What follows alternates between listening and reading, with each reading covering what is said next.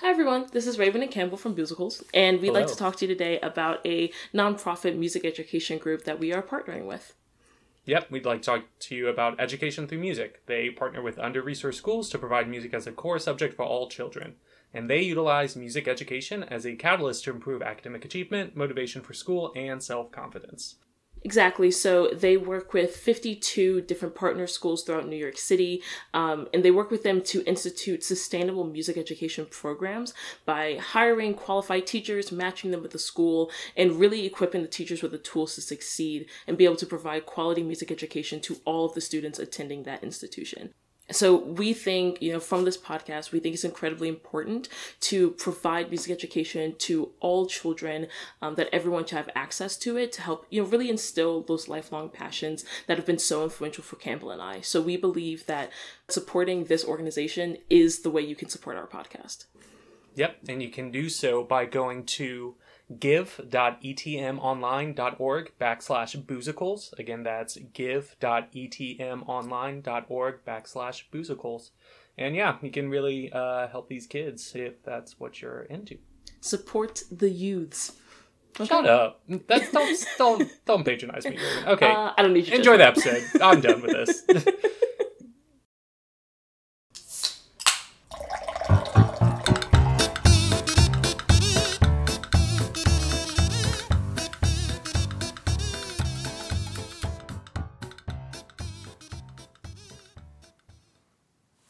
Stop just staring at me. Say something. No. Welcome back to Boozicles, everyone. Hey. Do you not have your phone silenced? I'm sorry. You don't sound sorry. I'm not. I I do the editing, so it's fine. Keep it in. No. The, they need to know your shame. The world needs to know.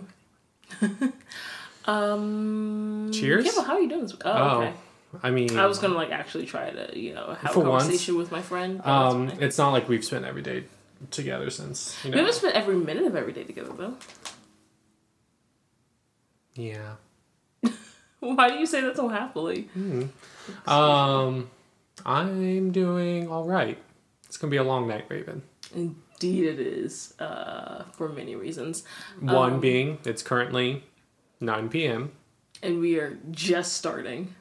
And we have a lot of work to do after this. So, mm. cheers. Cheers. Ooh. I like that. I like that too. Before we talk about it, what music have you been listening to recently?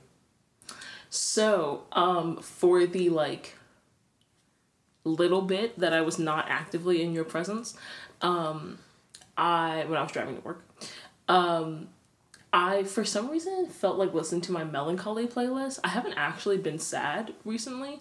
Um, but because I would have taken that personally. Yeah. Um, but I just, I felt like singing the songs, like singing the type yeah. of music that I yeah. have on my melancholy playlist. Give me some examples that's on the playlist. Um, so there's Made to Love You by Dan Owen, which mm-hmm. I think is a really great song. Mm-hmm. There's also the acoustic version of Uh, Shake It Off or Shake It Out by Florence and the Machine, mm. um, which I just love her voice. It's yeah, so because beautiful. It's fantastic. It's amazing.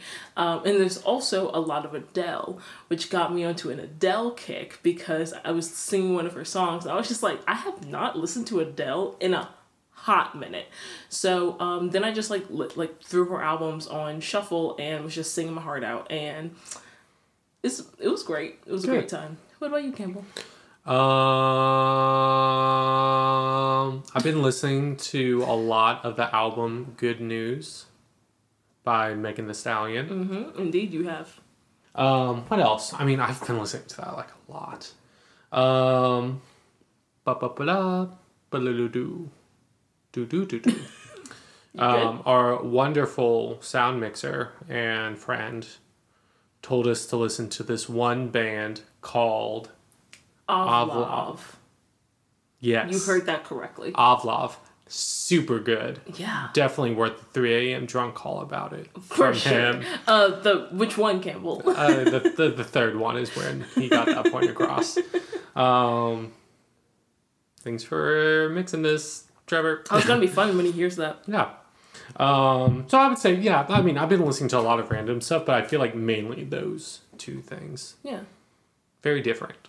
Yes. Very, very different. Um, Would, oh, also, um, happy Easter. Happy Easter! This will, listeners, this will be our one and only Easter special. I think we could find other musicals. But sh- should we? The reason this is our Easter special is because we wanted to do this musical, and it would be funny to do it for this. Oh, I, w- I went the other way around. I was like, I want to do an Easter special, and the only thing I can think of is Jesus Christ Superstar. Spoiler. We watched Jesus Christ Superstar. I assume they saw the title. Yeah. Um, I I I think I think this this will be the one. Raven. Okay. We could pick some random other holidays. The Maybe only... they'll make a Broadway show of uh, the Disney Channel original movie Luck of the Irish. Because if so, we can do it. Is that Easter related? Saint Patrick's Day. I'm picking out the holidays. Uh, gotcha. What if... Ooh, oh, no. That's... No, say it. So Does I... the Lorax have a movie? A musical? Because if so, we could do that for Arbor, Arbor Day. Day. Yeah. Yeah. Uh, well, the movie is a musical. Never seen it. Yeah. Um, but no, I forgot for a second um, what we do on this podcast and the fact that we review musicals. And I was just like, oh, for President's Day, we could just do the movie President's Day. And I was like, that is an action film. What? What is what's this podcast called, Raven? Say it, say it, say it for me, please. Just Bo- boozicles. Okay, so we got the booze. What is the other part of it? it Truly just, couldn't tell you. Yeah. Action films. Yeah, um, action films. um, Booze action. Um, I was trying to do like action fails, like ales. So we oh. review bad action movies and get drunk for that. That actually sounds... Once we yeah, in, F A L E S. Once we, in like five years, run out of musicals, I think that's the direction we take this podcast okay, in. Okay, at this point, this is trademarked. Trademarked. Now it's legal. Um, action yeah. fails. Um, and we just drink different kinds of beer. Yeah. Well, I think you could also mix in... Um... Nope. Okay. It's my podcast. I can do what I want to. Hyphen Miley Cyrus. Anyway, so the musical that we are talking about today is, as we've said already, uh, Jesus. You, you said already. Yep. Uh, Just kidding, I did too. Jesus Christ Superstar, um, and which version?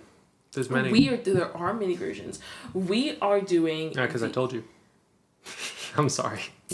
Wow. I'm feeling feisty. We are doing the live stage concert. Starring John Legend as Jesus, the man himself, the man, the myth, the legend.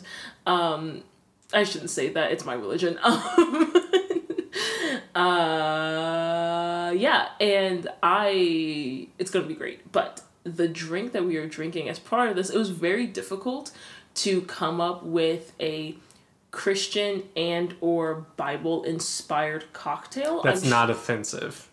I'm sure, listeners, you can guess why. Um, if not, got a, got a couple Bible copies I could lend to you. But um, don't do that. no, I, I know. Um, but the I did manage to find this really cool website called Holy Spirit's Cocktails for Catholics, and on that I found this little gem called the Blushing Angel, um, which I. You know, spiced up a little bit. I altered. We could have just drank communion wine. I feel like that would have just been wrong. It would have been. I would have felt damned for eternity if I had no. done that. Um, also, Baptists don't drink actual wine. We drink grape juice. Um, that's just Catholics. But it's not just Catholics. But, um, yeah. So the drink that we are drinking is this fun little drink called a Blushing Angel. Um, And you ain't no angel. No, I am not. Um, and Let's now list Raven's sins. Sin number be... one, pride. Oh, I thought you were going to say existing. That's so rude. I Sin like... number two, s- self-hate. uh, sip. Lust. Are you, just right to, along. Are you just listening to Seven Deadly Sins? Mm-mm. Quick, pop quiz. What are the seven deadly sins? Okay. Um, sin. No, I know you. Pride. Did you say sin? The sins are pride, okay. uh, lust, wrath, um, sloth, envy, greed. Uh, I'm missing. That's seven. No, because you counted sin oh. as one. That's true. On my finger, and then I lied about it, and then I still got it on my hands. Um, There's another mm, G one. I was getting oh, there. No, I not. I know it because I was going through the characters of Full Metal Alchemist Brotherhood. Wow. um, gluttony. Indeed. Um, out of them, what is your favorite character in Full Metal Alchemist Brotherhood? A show I've never watched. Yes. Gluttony. Mine is uh, wrath. Interesting. Uh, um, I may be referring to Jesus Christ as Jeebus. Heads up, it's not on purpose. um, Homer's I had a Bible that had typo wait, in it. It's not on purpose, but you're saying it ahead of time? I'm just going to say I know it's going to happen. Oh, gotcha. It's not on purpose. Gotcha. Homer Simpson, beloved television father to all, just three kids. Um, had like a, a Bible that like had a typo in it, and he like every time he's like, "Help me, Jesus," he's like he always says, "Help me, Jeebus," and it's comedy gold. Continue with the podcast, please. Yes. Moving um, on from all the television I was just talking about. It's fine. I mean, I kind of led the path down there anyway. Um, yeah, so little bit of background um, for this. Jesus. For this story. Um, again, see Bible, comma, the. Uh, well, technically, comma, the holy. But, um, but yeah, so the background for the story, like, so Jesus Christ Superstar is a nineteen seventies rock opera that uh, basically, like, kind of tells the story of Jesus's crucifixion.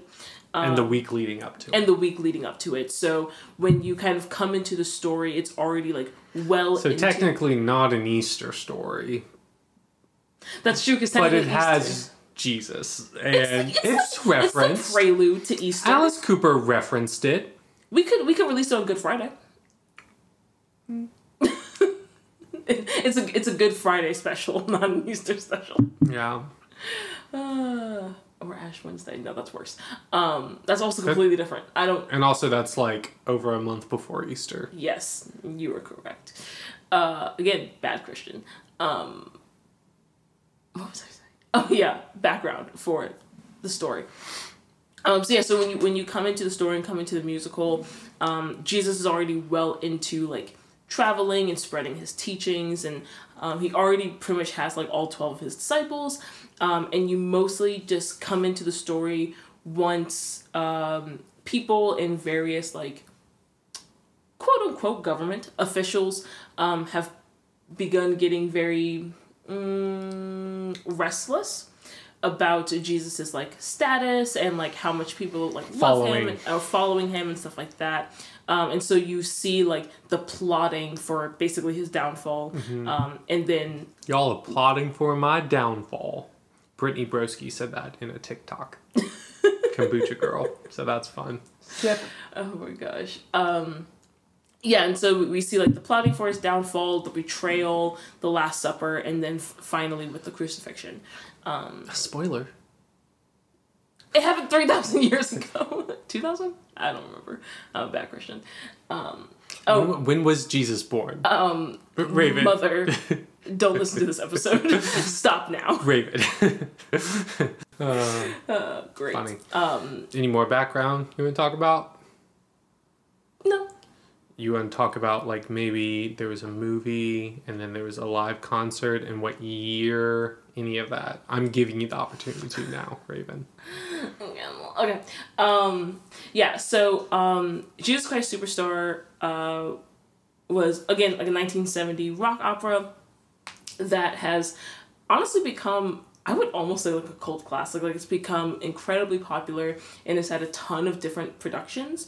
So um, there was the original like nineteen seventy concept album, and then it debuted on Broadway in nineteen seventy-one, on the West End in nineteen seventy-two, and then from there it went through a bunch of different tours and productions and um, stage plays and everything between nineteen seventy-seven and the, you know, late twenty tens.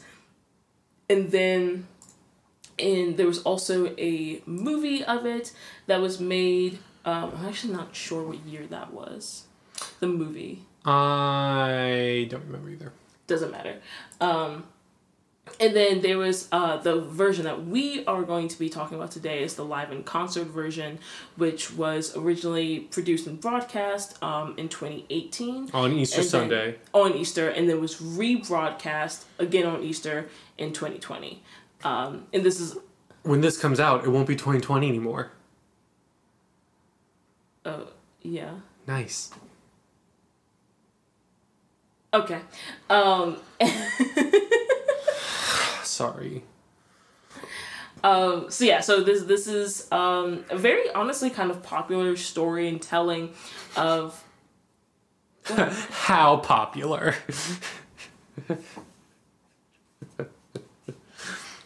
I feel like out of all jokes about religion I could make, that was that was that was a fine one. Oh yeah. Um. Don't glare at me.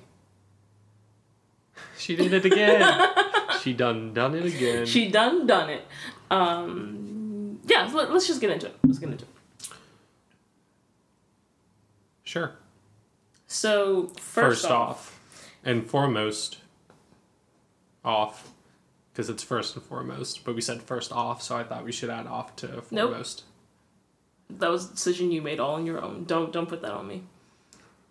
Sick guitar. Yes. Was my first note. Um, and the stage is so cool because I'm I'm so glad we watched this version as opposed to the movie. Because, oh, yeah. uh, I mean, access to, like, movies are just way easier. Um, and a lot of people, like, obviously have seen those as opposed to, like, stage productions. But you just miss out so much. The stage, yeah. Huge. Yes. And so, like, it's so perfectly laid out. Um, in the sense that, like, there's a lot going on, but because the stage itself never really changes much, there's not a ton of, like, props and stuff, so you really focus a lot more on the story and the characters and the actors and dancers themselves. Yeah, and so we start off with the overture, overture and this woman is just shredding. Shredding. And also, can we... I think it's so fun for, like, a lot of the, you know, um, musicals, musical theater, uh, theater in general... Um, that the, the costuming is, like, you know, really well thought out, developed. Yeah. This is too, but it's super fun. Yeah. It's all like, it's very punk. Adult Hot Topic. Just punk. Adult, adult Hot Topic. Wait, wait, there, there's, there's a... No. Adult Hot Topic. That's, no. That's what I said. I'm sticking it's just to it. Rock and roll. That's the story. I'm sticking to it. Rock and roll. Same Adult Hot Topic. Wow. Wow. I saw. I did not see any Jack Skellington apparel. Raven. Um. Anyway. So you are incorrect. There's a lot of, like, you know, shredded denim, mm-hmm. le- worn leather, which I. That's just like. It's not my aesthetics. I feel like I can't really pull that look off. Do you but prefer? Like, it's the do you aesthetic pref- I like. Okay. Do you do you prefer um, for, like, clothing, um, denim or leather? Denim all the way. Denim. I love a good leather jacket. But I, I love I, me a good jean jacket. I so I actively. Do you want to get matching um, matching um, acid wash jeans and tie dye? I thought you were gonna say matching denim jackets. I was like, Campbell, we already have that. Yeah. But. Um, But yeah, shredding guitar, stage mm-hmm. is dope. Yeah, because, okay, so this, it's, like, really vast. Um, there's a bunch of, like, risers in the back. Very industrial looking. Yeah. And then there is um, kind of this... The step up to the wall? Step up to the wall. But I was talking about... Though I was going to talk about the wall itself. Oh, gotcha. Um, it's, it's way bigger than it seems at first. Way bigger than it seems. And it's very much... Um, Try and think of the artist's name. Banksy? No. I was thinking just graffiti in general. Or like oh no, I was talking about the the religious artwork and depictions. Oh, the religious iconography. Um. Ooh, ooh, ooh, ooh, ooh, ooh. I'm not gonna be thinking. I I don't know what I'm thinking. I got. I was. I was confused with Lorenzo Ghiberti. Um. I think it starts with a G. I read a book about him, but anyway, it's very. Go to a church, a cathedral. That's the art you see in. Yes. Very well done. Yeah. Like in, in terms of like it, it it's not, it doesn't just feel like they're trying to copy it. It is actually evoking that sort of um, imagery yeah. and, and feeling. Um, and it's huge. Freaking massive. Yeah. Like, you, like at, at, at the beginning, you kind of just think it's this like short wall. It's like, you know, standard size for a stage. And then the further you go into the movie, you're just like, oh, oh no, they really went in with this. Yeah, and then there's a giant long table that then um, the ensemble um, starts like dismantling and moving around yeah. while they're dancing and pretty much just like rocking out.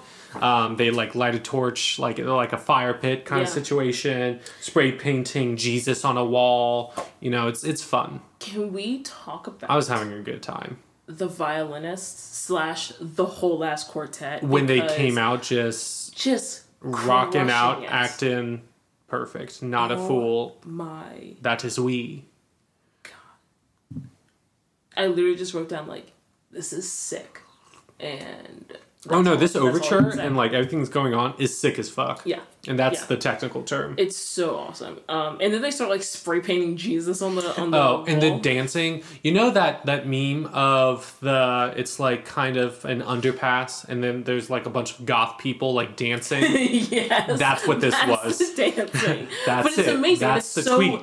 It like it doesn't feel com- comical or cringy it's just like this matches. I mean, I didn't think the meme was comical or cringy either. I'm just like, damn, they're having a good time. Oh, no, I think the meme is hilarious. And then you've like put different music on top of it. Like the one I saw more recently was All, All I, I Want for Christmas Is You, Mariah Carey. Yes. Um, yeah, but that's that's the vibe. That's yeah. that's the scene that has been set. And then it's really cool because the music turns from these like, you know, power chords and like mm-hmm. guitar riffing to this.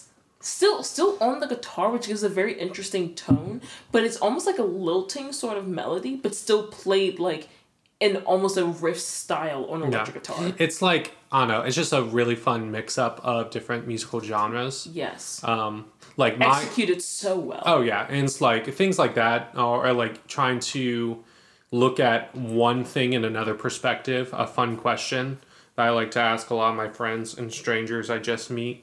Or um, what song um, describes you as a person? What instrument would it be played on? Yeah, because um, it really matters. Yeah. What was yours, Raven? Mine was. Um, I don't know if this would still apply. I think so, though.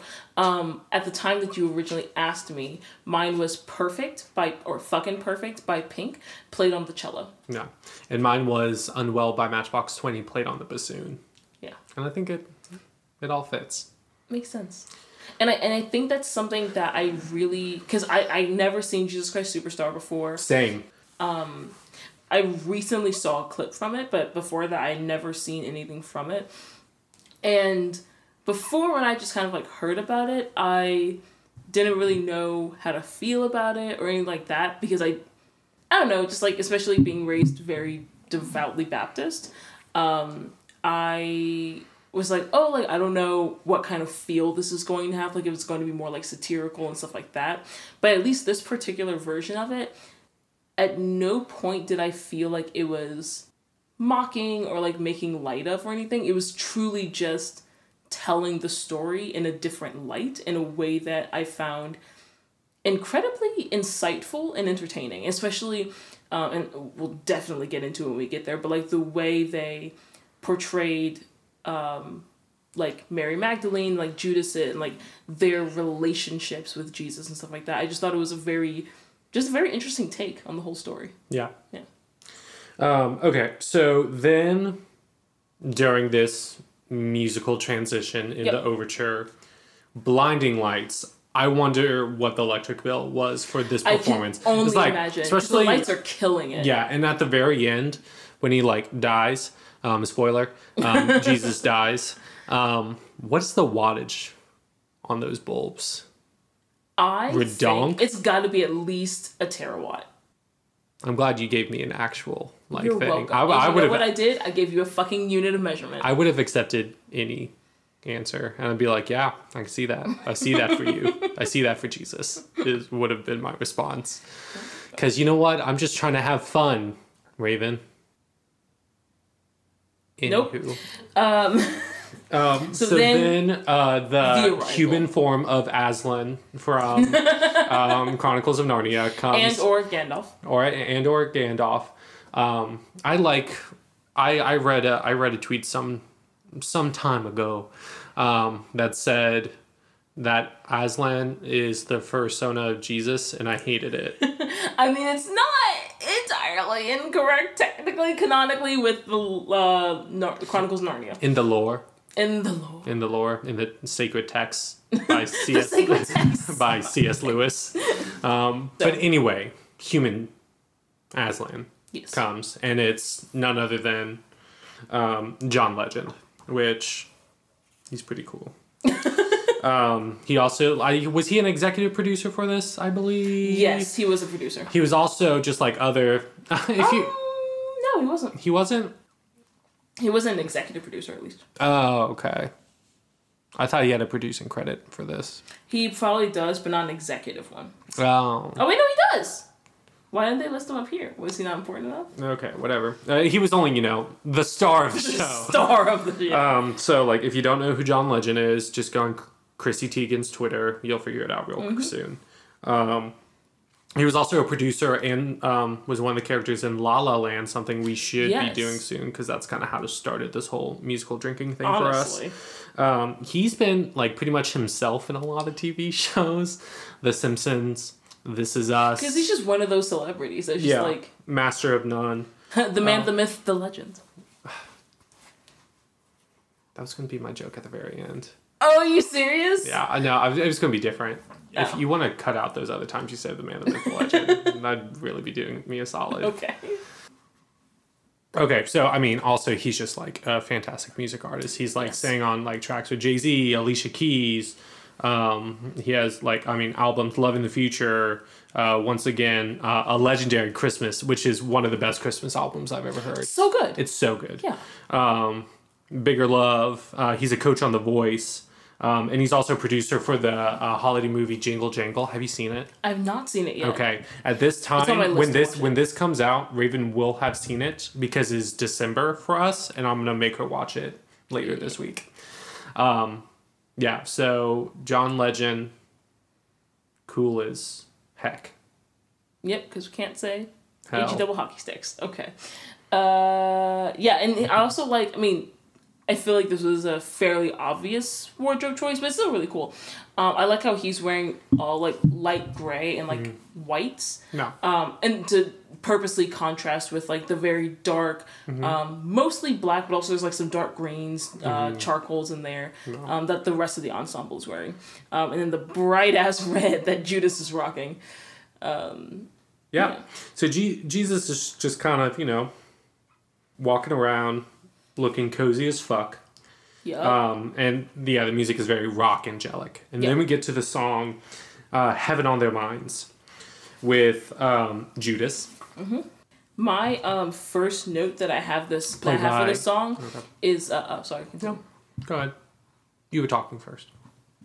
Well, technically, you were continuing what you had already been saying. I hesitated, and that makes me weak. Continue, Raven. Um, the first note that I have for this song is just frantic moshing. It was some frantic moshing. It was, yeah. Uh, parentheses, religious context. Yes. Um, what's your favorite Christian rock band? Ooh, okay. So it's, well, not Christian rock band. No. I don't listen to a lot of those, so it's either going to be Skillet or... There is actually this other group. I don't know if they're classified as a rock band or not, but there's this other group that one of my friends recently introduced me to called For King and Country, mm-hmm.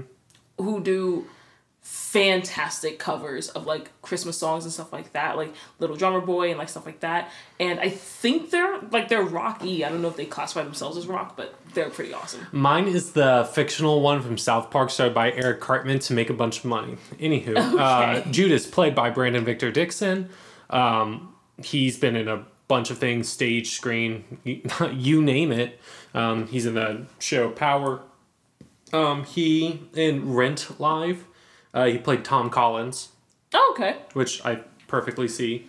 Um, he, he's been in uh, She's Gotta Have It, Hedwig and the Angry Inch, which you haven't seen, but you will because it's fantastic. Um, and Hedwig and the Angry Inch, it actually won a Tony, I think, in twenty fourteen for, like, Best Revival of a Musical. Mm-hmm. Um, and then starting in twenty sixteen, until they stopped because of pandemic, uh, he was Aaron Burr. Oh, I literally, during his performance, I was thinking he would be a great Aaron Burr. Well, at the point of Jesus Christ Superstar, live in concert, he was. So okay. That's fun. That's really cool, yeah. Um, and his, his voice, so powerful. Yeah. Like, oh, it's just great. So, in this song, Judas is feeling Jesus getting a little too big for his britches. Yes. Hilarious. That's uh, hilarious. I identify with that. Oh my God. From Ali Wong. Yes. That stand-up special. I haven't quoted that in far too long. Same. Um...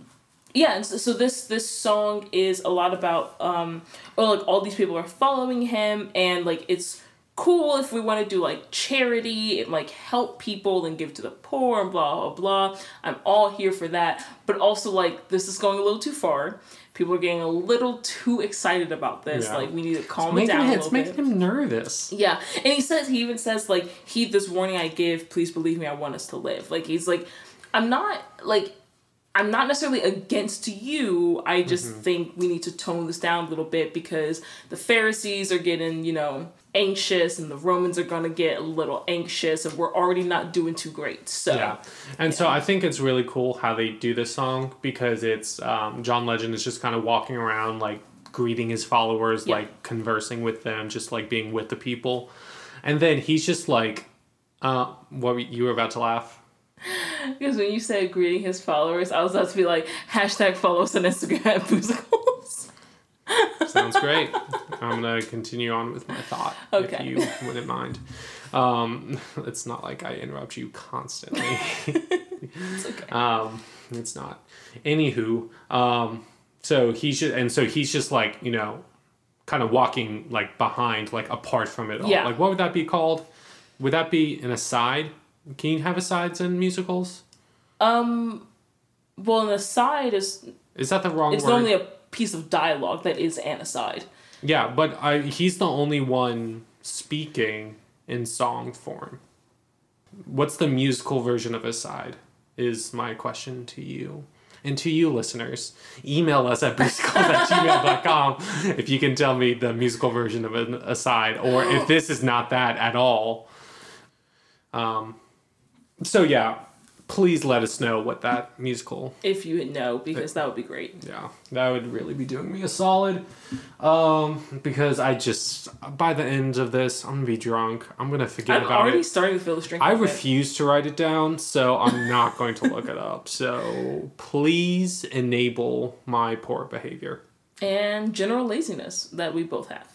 What do you think of the... seven? Let's bring it back to sin. Um... Um, also, it's funny that I just said that because um, immediately after you asked me that question originally and I said gluttony, my brain was just like, uh, no, it's sloth. Um, well, that was for a character sin. Full Metal yeah, but I just picked based off my favorite sin. Okay, well, your favorite sin. I was going to say, what sin do you... Um, um, what of the seven deadly sins do you think um, really brings about your downfall in your life? Oh, like what's my uh, fatal flaw? Fatal flaw. That's it. Um, Mine's sloth. Because I'm just so darn lazy. I honestly think... Apathetic to a fault. Honestly, I think mine is also sloth, because we're the same person. I mean, I um, said it first, so, like, get your own. Wow. Get your own sin.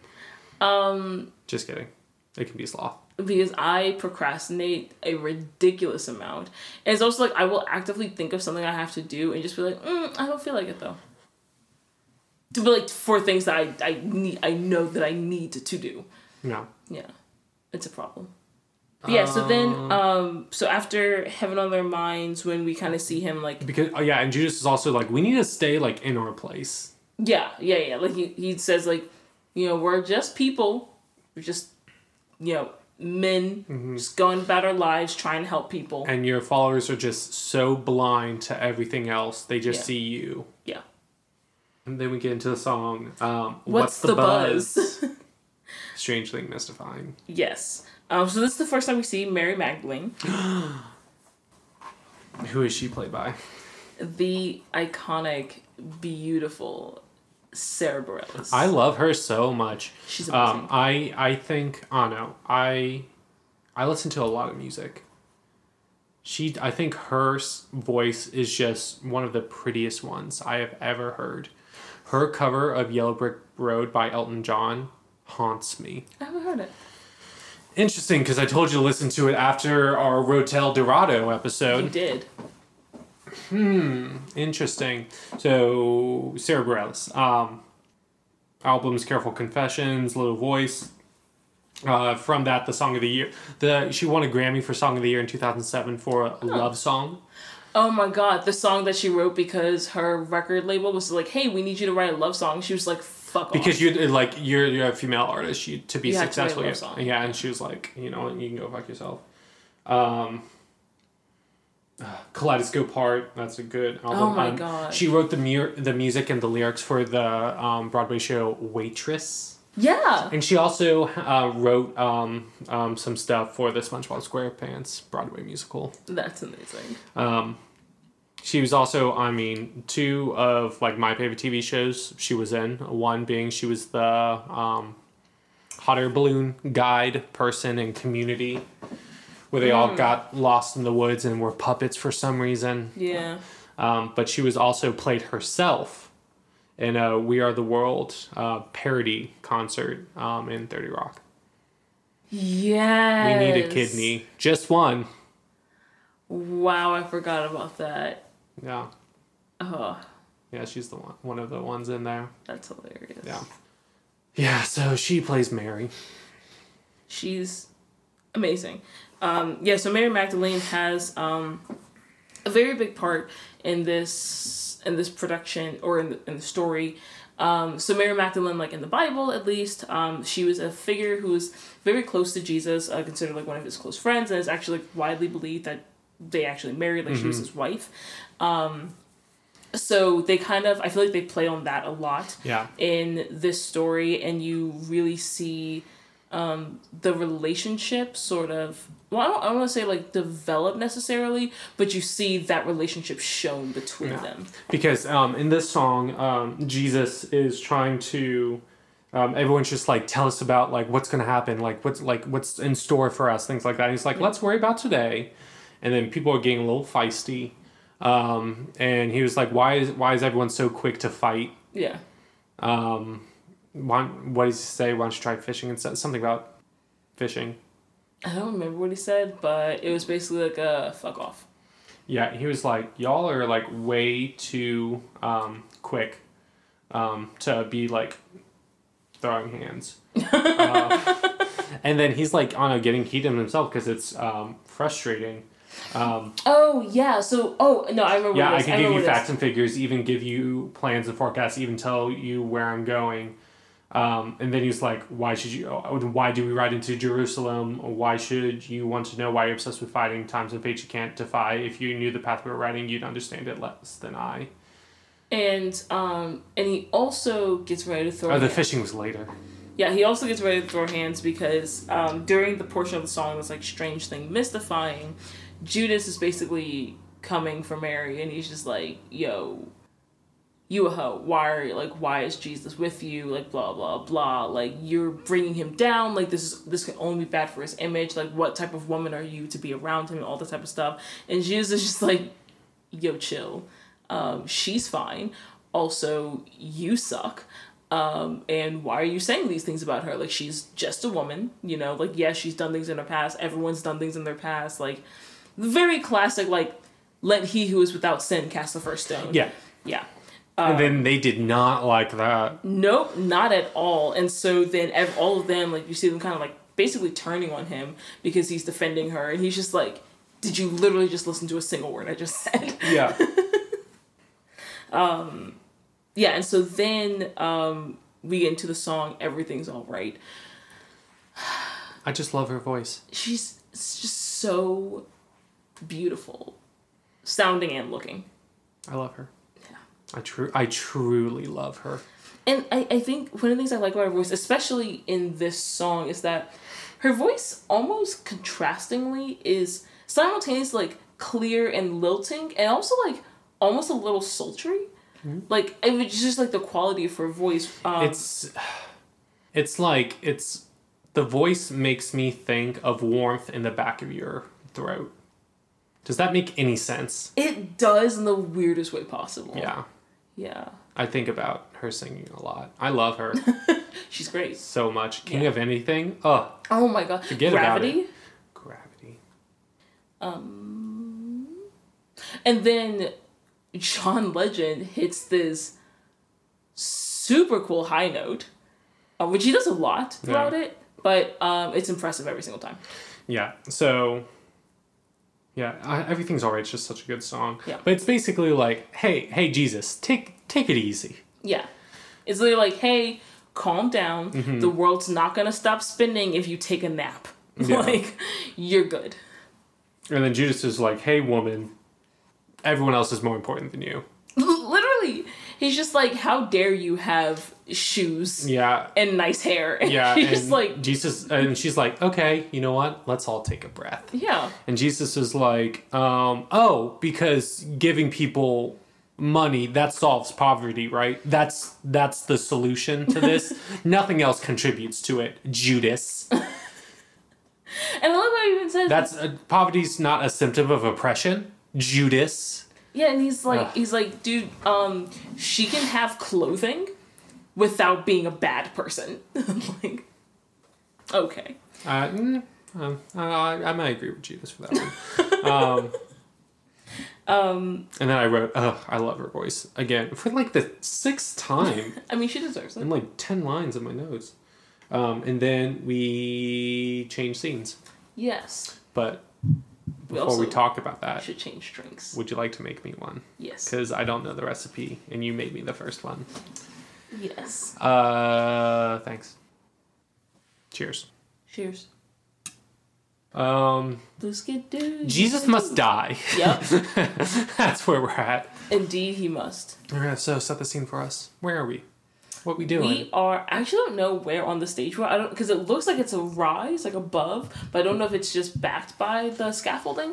I, I think know. It's just backed by the scaffolding. We are in presumably the office of the Pharisees. The who? The Pharisees.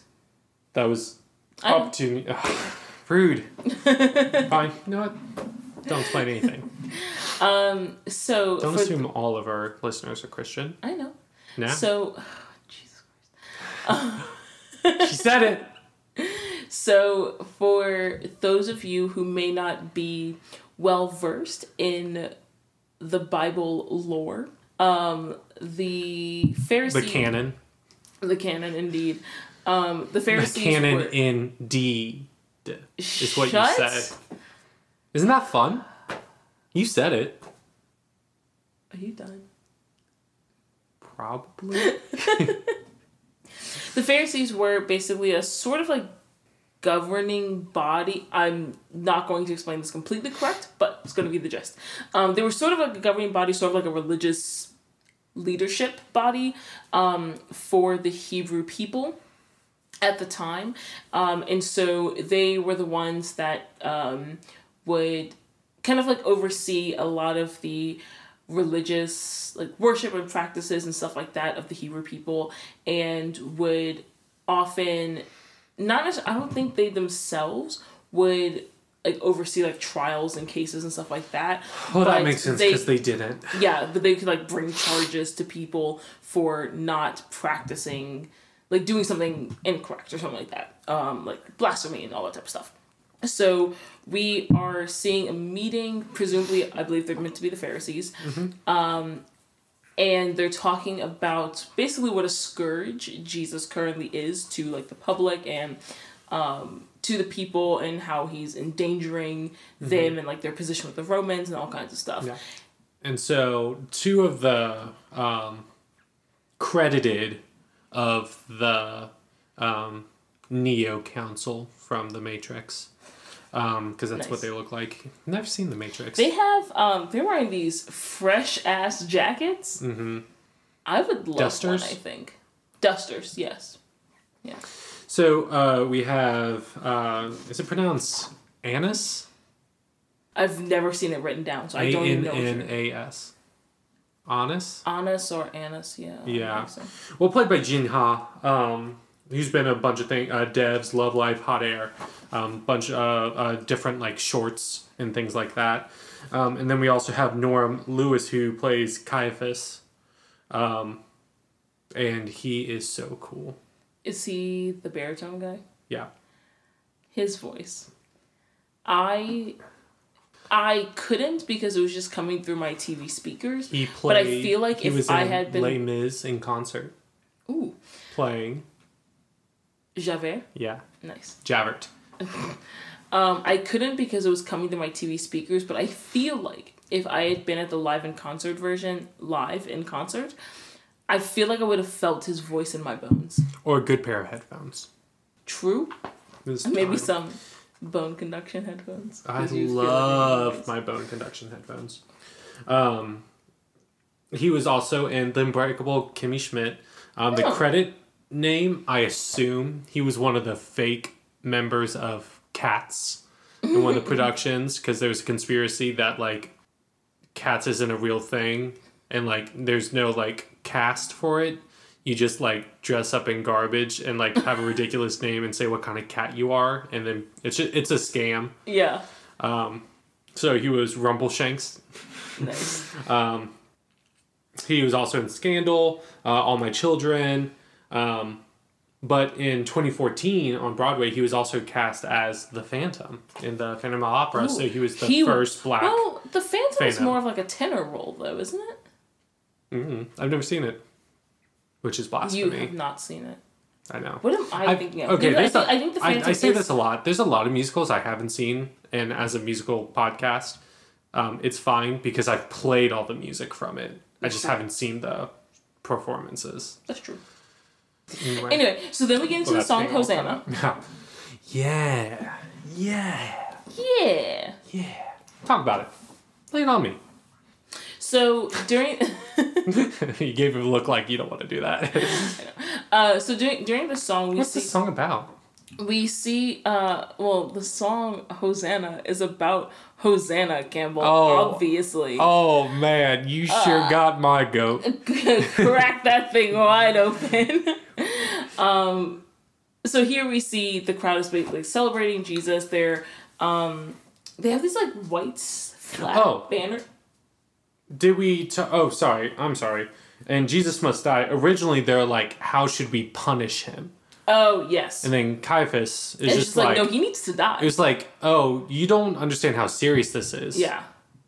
Let's... We're going to kill him. He seems like confused that they don't understand that. Yeah. Um, don't also, yeah, it was like, also, real, real quick. Yeah, for the sake of the nation, John Tucker must die. um... Also, furthermore, with that song, I really love the pairing of their voices. Yeah. Because it's such a... They cover a range. It's a well-balanced group. Although there's four of them, but I think only three of them actually sing, right?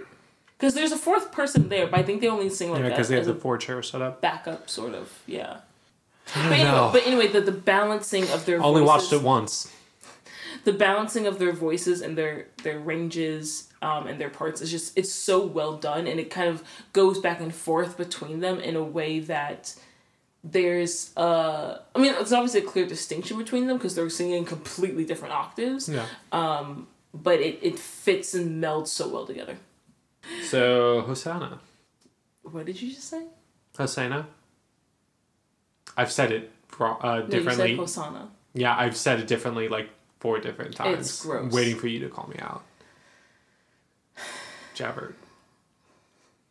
Anyway, so Hosanna is a name for Jesus, for those of you who don't know. Mm-hmm. Um, he has many. Um, J-Dog. Nope. J C. My Shepherd. And that is one of them, actually. Yeah, I know. That's why I said it. All of them have been. Get with it. This is not very zeitgeist of you, Raven. Oh my gosh. Um, yeah, so, so they're all kind of gathering around and celebrating him. And this is much more than before, where they were kind of just admiring him and, like, following him around. This is, like, actively worshiping and celebrating him, going through the streets. Um, they're, like, waving these flags back and forth and, like, dancing. And it's, like, it's kind of like a party.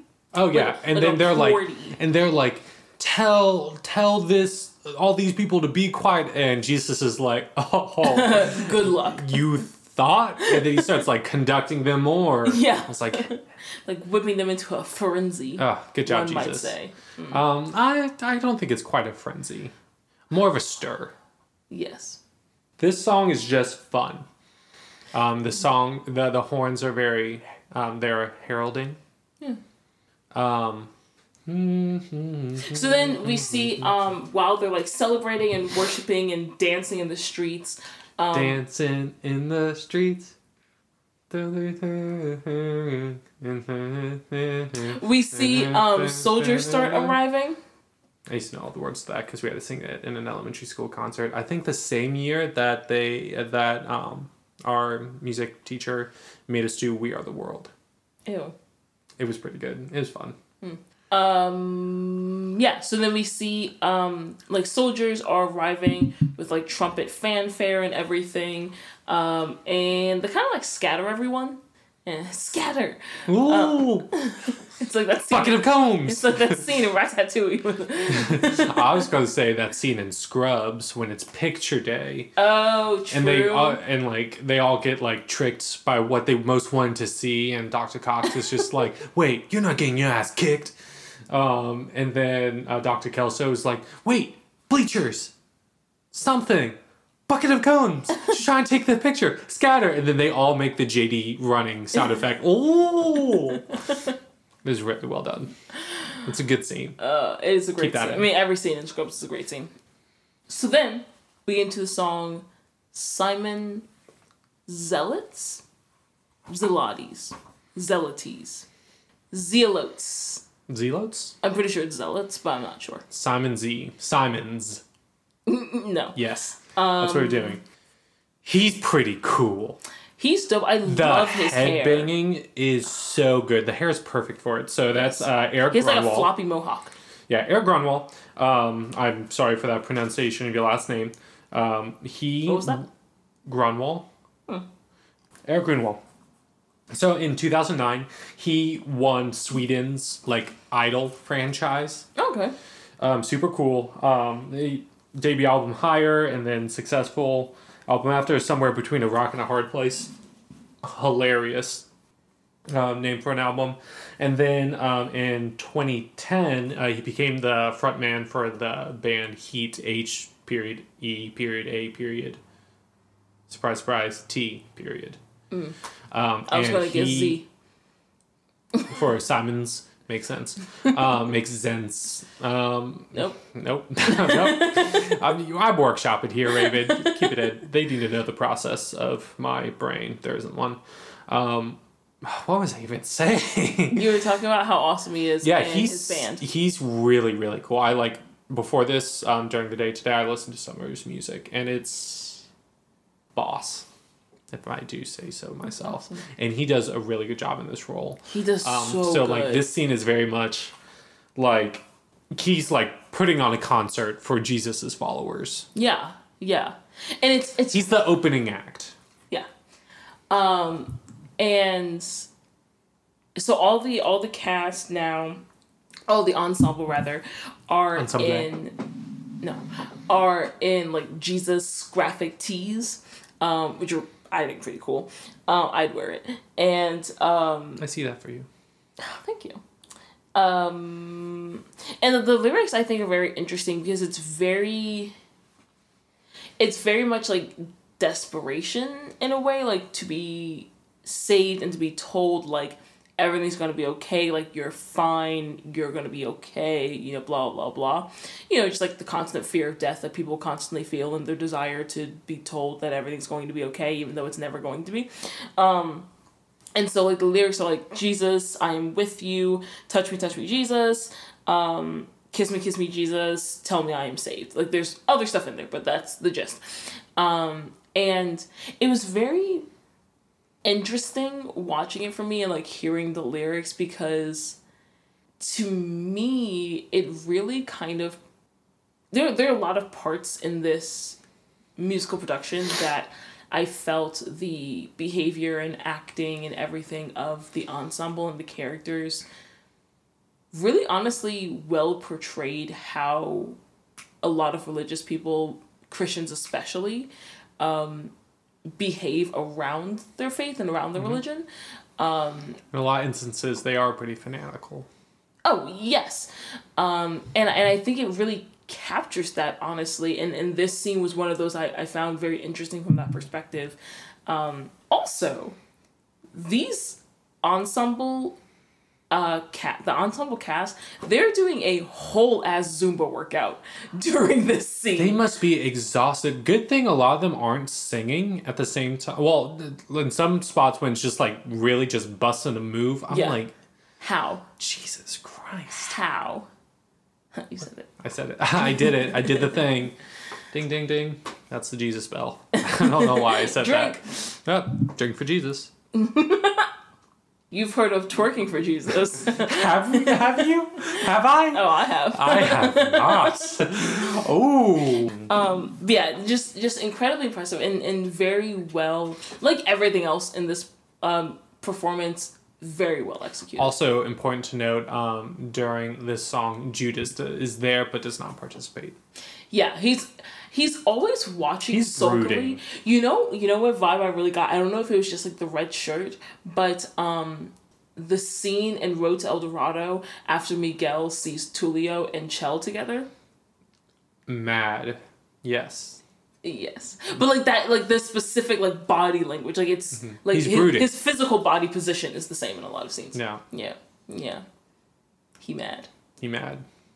So then we get into the song "Poor Jerusalem," um, and so this is now sort of um, Jesus's response almost mm-hmm. to um, Simon Simon Zealots Zealotes.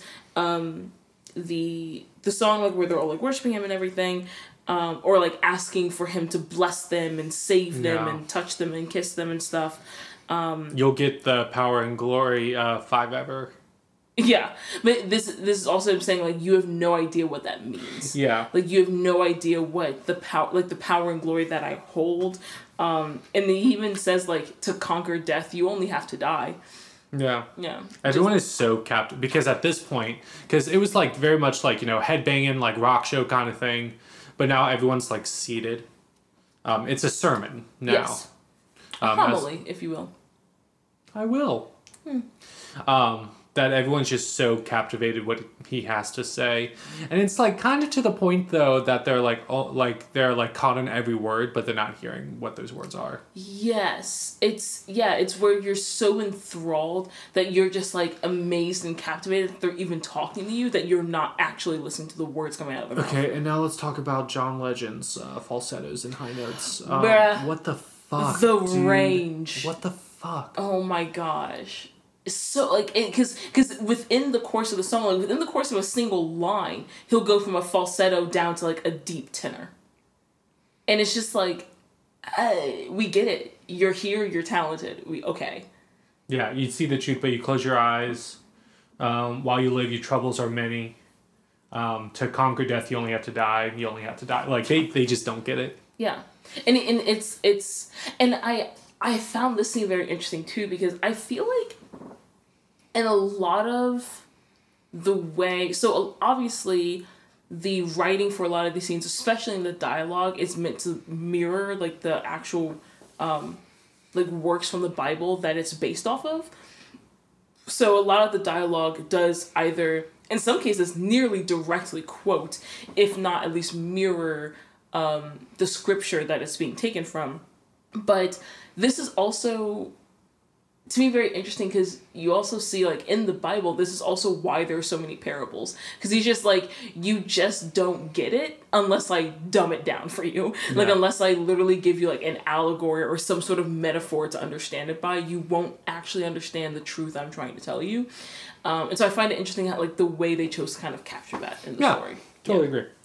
Um, then we get into um, Pilate's Dream. This, I think this is a really cool song to include at this point specifically. Mm-hmm. And um, so Ben Daniels plays Pontius Pilate, um, who's been in The Crown. Um, he was in the Broadway revival uh, uh, Les Liaisons Dangereuses. Um, he um, was nominated for Best Actor, Tony. Um, also in different product, uh, productions, stage, theater, As You Like It, Martin Yesterday, Never the Same. He was also in, like, one of my least favorite Star Wars movies, Rogue One. I was wondering where I recognized his face. Yeah, I, probably Rogue One. We've talked about this before. I love Rogue One, but we've had that discussion. Yeah. Don't need to have it now. I, um, yeah, the listeners don't want to hear it. No. Because um, a lot of people love Rogue One, and I just don't get it. But yeah, so there's, um, so this song we get into is called Pilate's Dream. And I think it's really cool how they bring this in here because so Pilate, Pontius Pilate, was the judge that officially, like, sentenced Jesus to, like, the thirty-nine lashes and crucifixion. Yeah. Um, and a lot of people, like, because because of that reason, it's very much, I don't want to say framed, but very often, like, told as, like, Pilate is the one who condemned him. Like, Pilate yeah. is his sentencer, basically. When it's like, I mean, fict- functionally, yes, he physically did it, but also I think the cool thing about this telling of the story, as opposed to, like, the way it's often told in, like, just churches in general like that, is that, to me, this telling of the story gets a lot more into, like, the politics. Not in, like, a deep way, but, like, you see, you see it more, yeah. I feel like. And I think it's made very clear, it's it's quickly and simplistically made very clear that it this wasn't just Pilate acting was on, like, this was very much a political thing. This was very much the Pharisees um, influencing Pilate, as well as the Romans themselves, like, influencing yeah. Pilate, and him basically being told, like, you have to crucify him. Yeah. yeah. And um, this song is very much just like, I had a dream. This guy I've never seen before. He just looked like, had this haunted look on his face. I uh, asked him, like, what's going on? He had that look you very rarely find, the haunting, hunted kind. Yes. And it was very, like, you know, trying to, like, what happened? How did this happen? And he gets no response. Um, and people seem to, like, hate this man. Um, but then thousands of millions are crying Um, out out his name, um, leaving him to blame. Yeah. Um, it's just kind of a dream he has. Yeah, and I think that it's interesting that it's, that this is included in Act One before we really get to um, like the trial and stuff like that. And is that what you mean? Yeah. Um, yeah. Yeah. The fact that this is done in Act, I was just checking what scene Act One ended mm. after. Um, but the fact that this is done in Act One before we really get to the trial or the, like, Jesus actually meeting Pilate and being condemned by him and all that stuff, like, you're seeing even now, it's it's not even foreshadowing, it's a literal trailer almost. I don't know how to explain it, but it's like, like or what word to use to describe it in the way that I'm thinking. Um, but it's, you're seeing the aftermath sort of before the actual event happens. I mean, he's foreshadowing it. I don't, but directly? I was saying, I don't feel like it's foreshadowing because he's directly telling you. But isn't that, he's spoiling. Let's let's leave it at that. Yeah, yeah, yeah. And I, I think the, because it almost is, for me, like, seeing it, it was a little confusing at first to see him. Because I was just like, wait, you don't come into the, you don't factor into the story yet.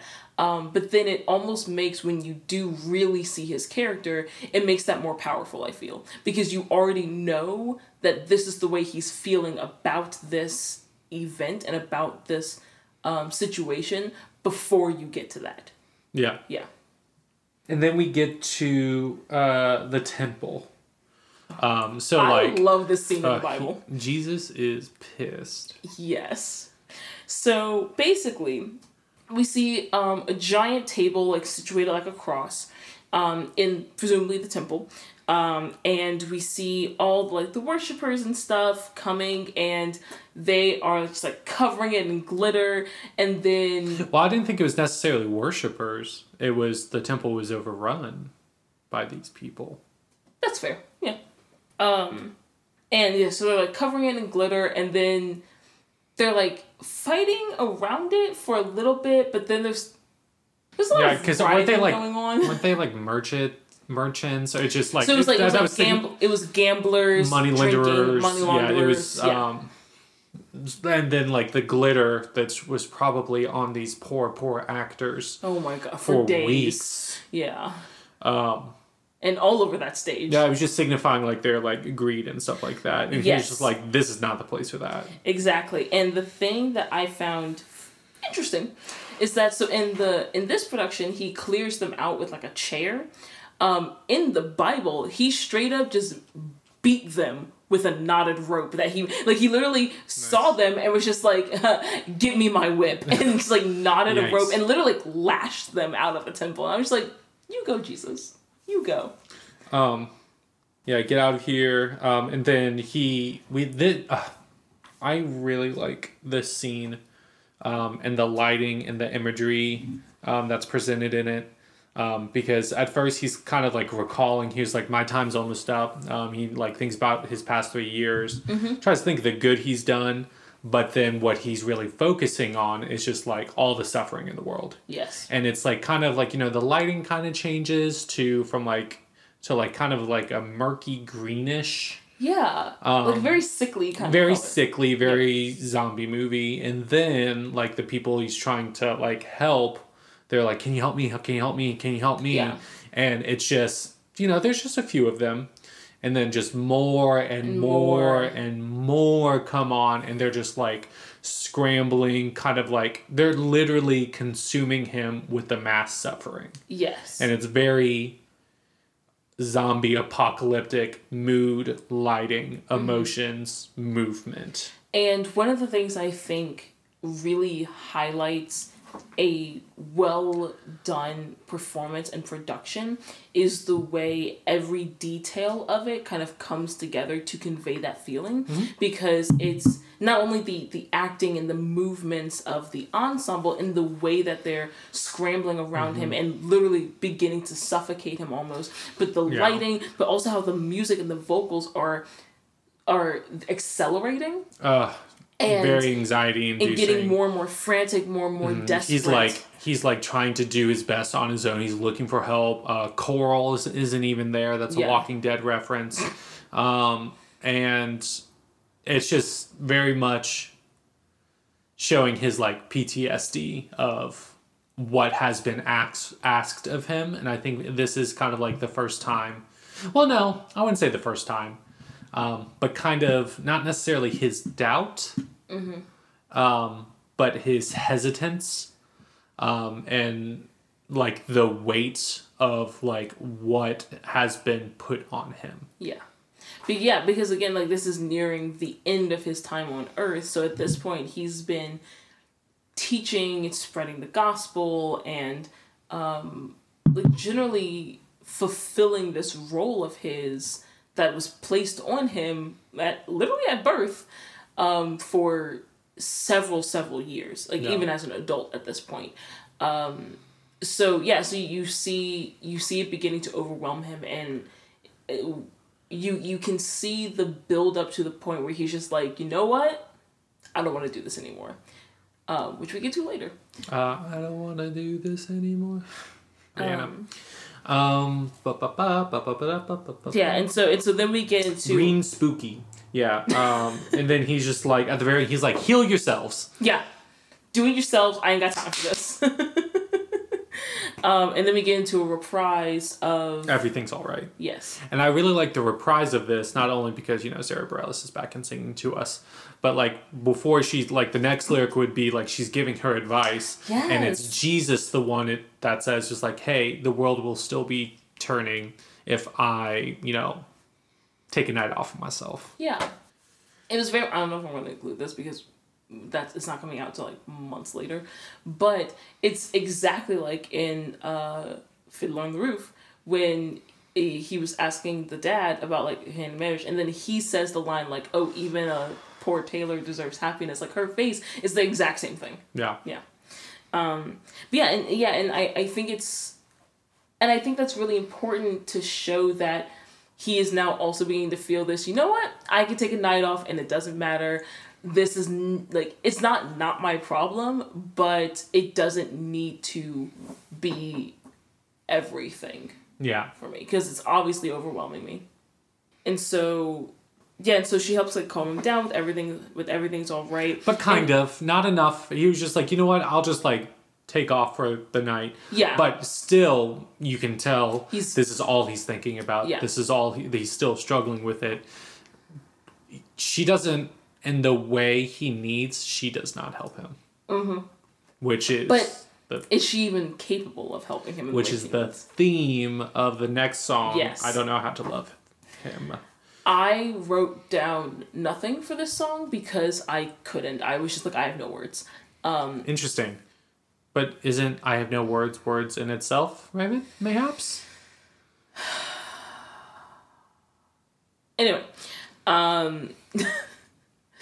Yeah, so, like, this this song is Mary basically saying, like, I love him, and I don't really know what to do without him, but I also don't know what to do with him. And that's terrifying. It's terrifying. Like, he is, like, he's this wondrous, legendary figure, but he's also just a man. Mm-hmm. And she even says, like, I've been with many men before, he's just one more, but he's not. But he's not, and she understands that. Yeah. She's just trying to reason it with herself and be like, hey, maybe, like, oh, no, this isn't a real problem. I've been with plenty of men, but, like, no, not, he's not like other guys. He's not like... that, Jesus, not like other boys. Yeah, and, um, and, and, and the way she... The way the lyrics, coupled with her voice, obviously, the way it portrays this feeling of, I love him so deeply and I want him, but even if I had, because she even says, but if he were to tell me that he loved me, I wouldn't know what to do. Like, I would be so frightened. I would, I don't know how to cope. Yeah. I, I would walk and turn away. Yeah. Like, I, I don't know what to do with that information because you, like, who you are and how... you live and what you are faced with terrifies me to my core. Totally agree. Um, blah, blah, blah. And I just like, especially like the chord progression, like the build up in the, mm-hmm. um, uh, should I bring him down? Should I scream and shout? Should I speak of love? Let my feelings out. Um, and then the arrival, um, at the, um, I never thought I'd come to this. I just listened to that on repeat. Yeah. It is such a, I don't know, just like the different like chords in it. It just like, li- it really resonates in me. Um, it's so good. It's, and it's such an emotional, emotionally powerful display. Yeah. Yeah. So then we close out of that scene and we go into, so we see that the stage has changed. And um, now we see a setup of like four chairs in a, arranged in a square with like a red red lighting. Line and a sick guitar lick, and it's Ugh, tis one. honestly a vibe. Ugh, hashtag mood. Um, and yeah, I, I literally wrote down. I like how every scene starts with a dope ass guitar riffing. Yeah, like it's, um, it's honestly what all moments in life need. Yes.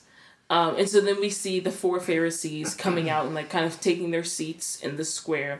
And then we see Judas. And then there's mysterious woodwinds I wrote down, which, um, okay, which is like, I don't know, between the guitar riff and the red lighting, the like woodwinds kind of, it was like ominous, but like also kind of playful. Mm-hmm. I did think it wasn't very fitting um, at first. first, because it like at first it like um, gave me the image of like a mouse, a cartoon mouse trying to sneak away cheese with a sleeping cat right next to it. Okay. How he like Judas is kind that of is like very vivid imagery with like Judas trying to walk around, and that's just like the what the what when licks and riffs are sounding like mm-hmm. to me. Um, but I think that does fit a little bit. I then yeah at first it didn't. I was just like it just seemed kind of out of place. But then I think um, it did make sense because Judas is really trying to tiptoe around this situation, still be in control. But, like, they see him for what... They know exactly how to play him. Yes. And it's he's like, literally just a pawn. And so it's more like, yeah, that mouse is, like, trying to get the cheese. Because um, the cat's the cat sleeping. Knows it's there. The, yeah, the cat's pretending to be asleep. Yeah. And, and, I, and I think that is a perfect example of how musical composition can... literally tell a story, like how you can tell a story and, ex- and evoke emotion purely through music, because like music based on experience, like common experiences and um, just like common feeling, yeah. music does inherently evoke certain memories and ideas and thoughts. And if it is purpose, like even when it seems unfitting or like ill-fitting or out of place, if it is purposely done so, it actually makes you think like, oh, maybe this is fitting and why is it so? And it and I do think it it contributes to your understanding of Judas's character. Because I think if the music in that scene had been a little more like villainous, like, oh, he's purposely going to the Pharisees to portray Jesus, like villainous type of music, then it would have changed your understanding of Judas's character. And I feel like the fact that it was that sort of cat and mouse type music, um, it makes it a little more clear. Like, despite his role in all of this, he was, he was doing just that. He was playing a part. He was playing a role in a bigger story, and he's almost, uh, almost just as much of a victim and a pawn as, you know, all the other characters were. Yeah. Yeah. Um, yeah. And so then we get into the song "Damned for All Time" um, and "Blood Money." Mm-hmm. Um. And when he was just like, oh, please just don't tell me that I'm damned for all time. And I was like, I mean, you kind of damned yourself a little bit. Yeah, and he was like, no, but... th- this is not my fault. It's because of his actions that I have to be here. This is not my fault. This is his. And they're like, they don't care. So they're like, okay, yeah, sure, sure, sure. Um, but like, are you going to tell us like where he's going to be or not? Yeah. Like, we'll pay you. He was like, I don't need that money. And they're like, well... you said you'd do it for free. You might as well take, take the, the money. money. Like, like, why would you? We're all. We're. I'm. I'm willing to give you money. For and he was this. like, no, no, this is blood money. He was like, consider it a fee. Yeah, and I was like, yeah, it's blood money, but you're doing the blood work anyway. So, yeah, you, I'd rather betray one of my friends pro bono. Right, Judas, like, please come on, please, come. Judas. Also, this this scene is. This is the first time I really, I really noted it actively, but the acting in this is so good by by every part, by every member of the cast. Um, yeah. Like, not just the stars, like, also the ensemble cast. Like, every scene and every emotion oh, This is, is a song with so the well. sickest sax solo. Oh, yeah. Um, but, but, but this scene's, like, especially because, granted... a lot of people in this um, are also actors and have been in like other like specifically acting roles. But a lot of times I find that not a lot of times, but like sometimes like when you see something that's starring like singers, it's like, okay, this is not gonna be great, yeah. you know, but this is like, I could see this being a legitimate like Broadway performance or something. Like, the, the, the acting and the evocation, um, is just so well done, and everything is so well portrayed and executed so well. Um, even in the scenes where like no one's saying anything, it's just the music and like they're just making facial expressions. Yeah. It's like if it was done any less, if it was executed any less well, it would be almost cringy. But it's like it's so good that it's good. Does that make sense? I it um, sounds stupid, but do you know what I mean? I don't. But let's move on. Okay. Um, Maybe I'll understand. You know the, you know the I, scenes where like there's no talking. They're just like make like there's music and they're making faces. But it's like, you know when that gets cringy though. But it's not cringy in this at all. That's what I'm saying. I think they're just acting and emoting. Yeah, but there's a like there are certain. The acting is really good. Like they're really the the emotion they're conveying. From like the acting. Because it's extended. That's what I'm saying. Like the, the moments, the moments where there is no dialogue or nothing happening and they're just emoting is drawn out. And I'm saying like normally when I've seen that done, it's to me I've always considered it cringy. But okay, the way it's done the... here is actually really good, and it's one of the few times I've experienced that. Okay, that was the clarification I needed. I don't. How was that any different than what I was saying? Because before? I mean those like it was very drawn out. I didn't think it was very drawn out. Oh, I thought it was way too long. But, like, I, I, I didn't mind that it was so long. I was just like, oh, this is just what it is. Oh, no. There were some scenes I was like, you could have cut this scene, like, ten seconds ago. Oh, I... Oh, this is interesting. Raven, we're going to have to get into this. Listeners, we'll be right back. Because I, I have some things to bring up with Raven's thought processes.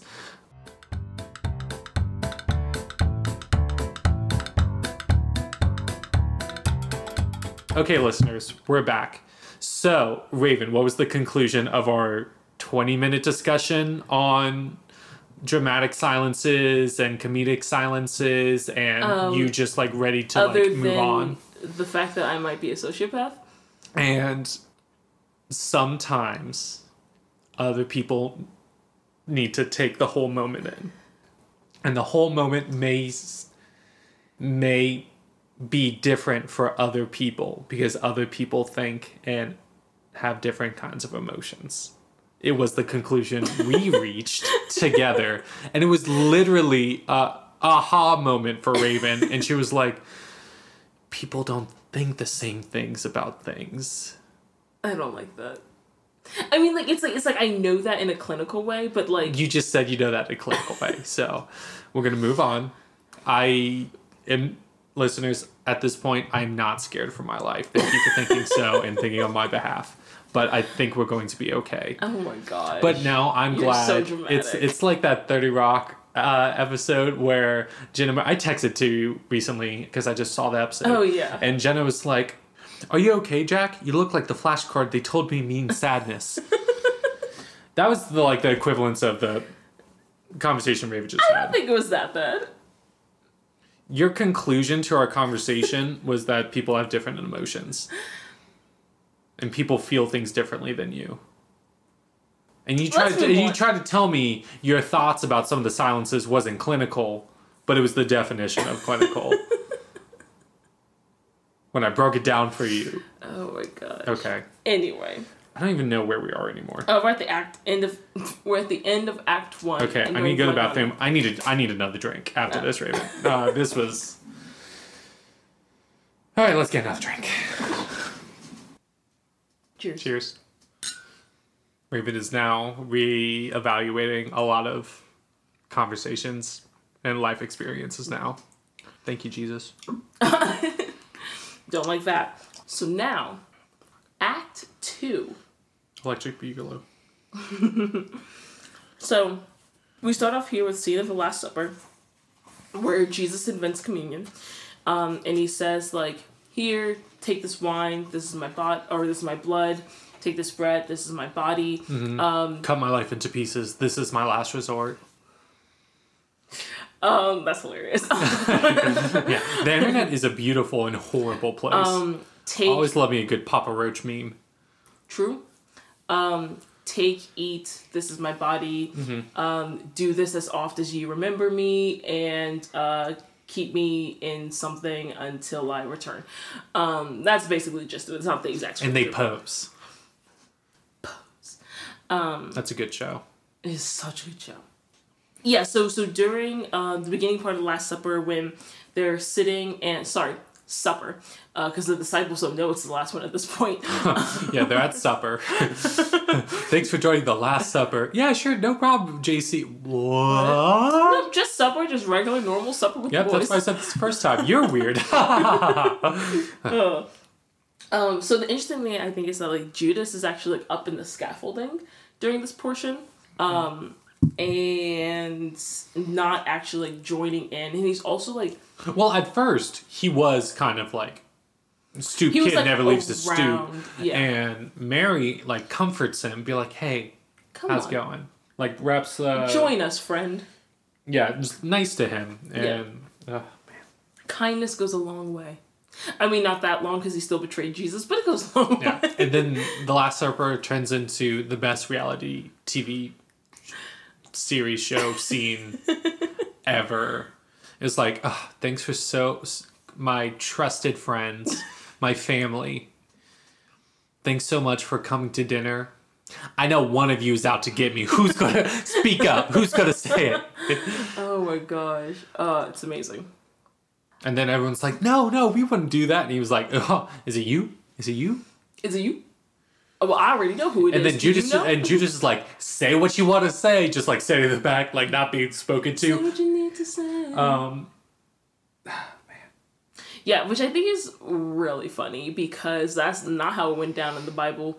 And um, I love how Judas is just like, I know you talk about me, bitch.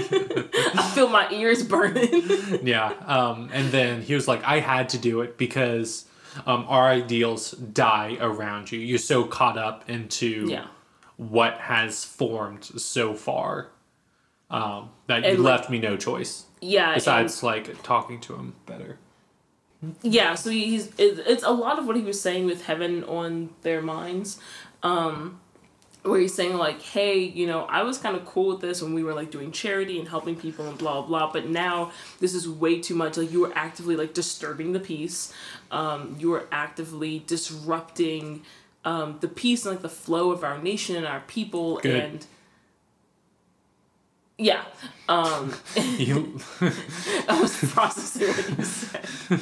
Really, because I was bored of it. And, yeah, he was like, I can't stand by this anymore. Like, I can't stand by you. Um, and Jesus is just like, well, you know what, bitch? You were going to go tell them anyway, so you might as well go fucking do it. And he's no. just like, fine.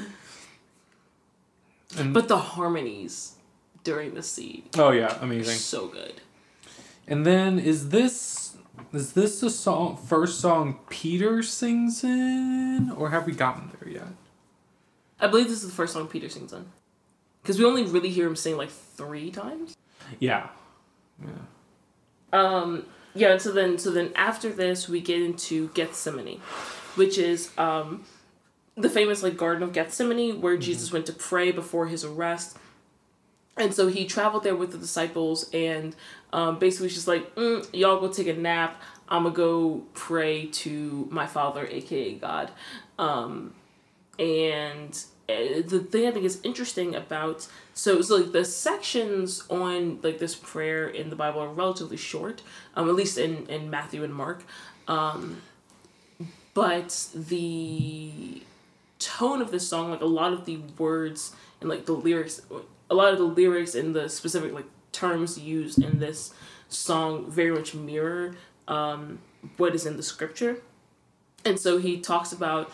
Um, you know, like, take this cup away from me, um, like, this is not, uh, like, he talks about, like, drinking of this cup and stuff like that, which is the same, like, terminology that Jesus uses in, in, uses in the Bible, um, which I think is a really interesting way that it's always referred to because of the symbolism and use of, like, cups in a lot of, like, Christian, like, prayers uh-huh. and stuff like that. Like, the whole, like, my cup overfloweth yeah. is usually a reference, like, I'm so blessed, like, God is, you know, doing great things for me, mm. like, God is being merciful. The cup being grace. Your, like, entire self.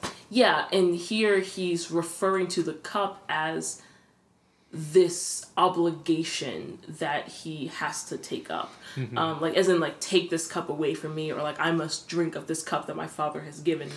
Yeah. And I, I don't know, I kind of find it interesting, the, the duality of, or I guess the um, juxtaposition yeah. of, of the two um, symbol, sim, symbolic uh, uses of the cup.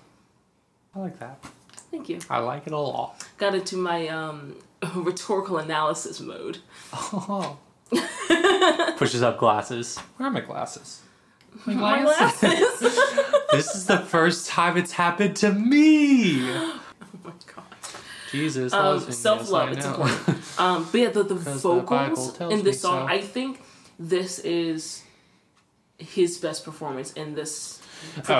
Oh yeah. Um, and what I was talking about before, um, this is really coming in full force. His kind of regret. Mm-hmm. Um, and, well, this is the one of the final parts of his acceptance of his fate. Yes. He hasn't accepted his fate. He knows it, yeah. his fate. He hasn't accepted it. Yes.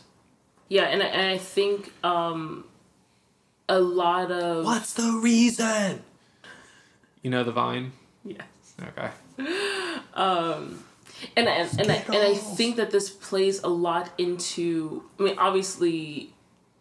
Per, like by the Christian faith, like the Christian belief, like Jesus is the Son of God and, and part of like the Holy Trinity, like he is God and of himself as well.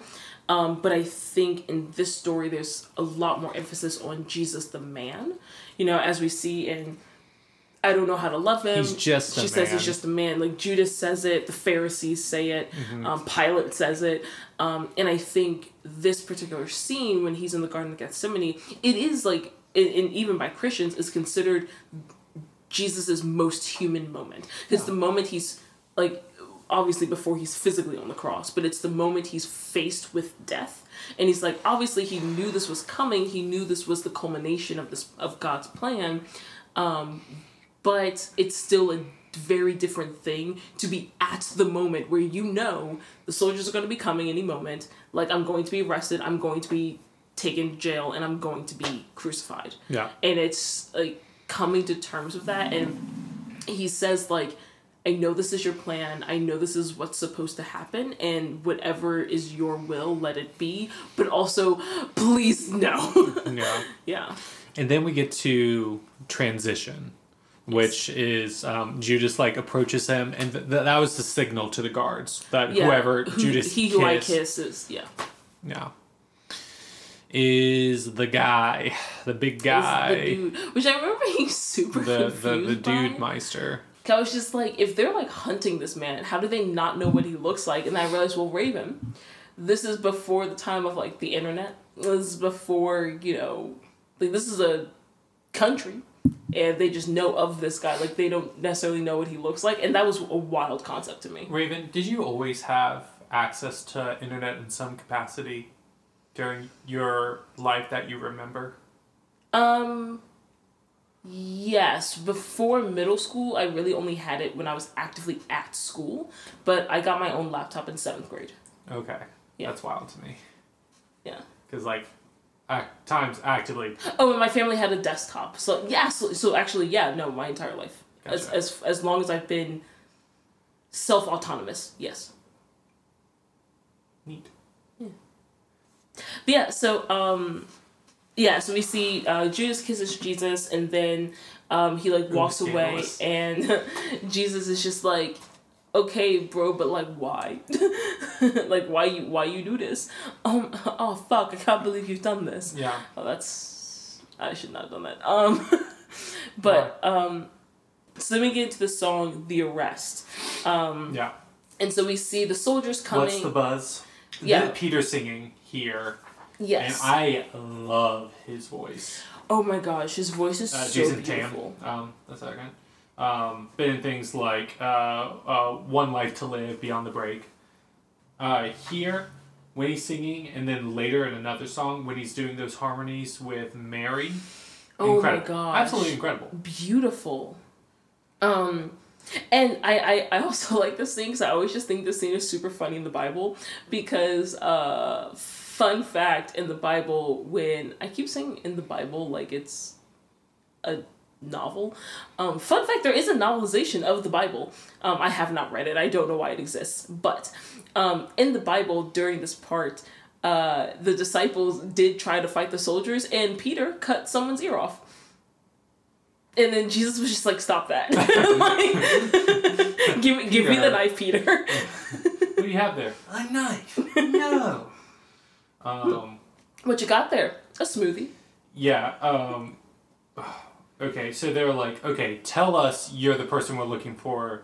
You're the king of these people.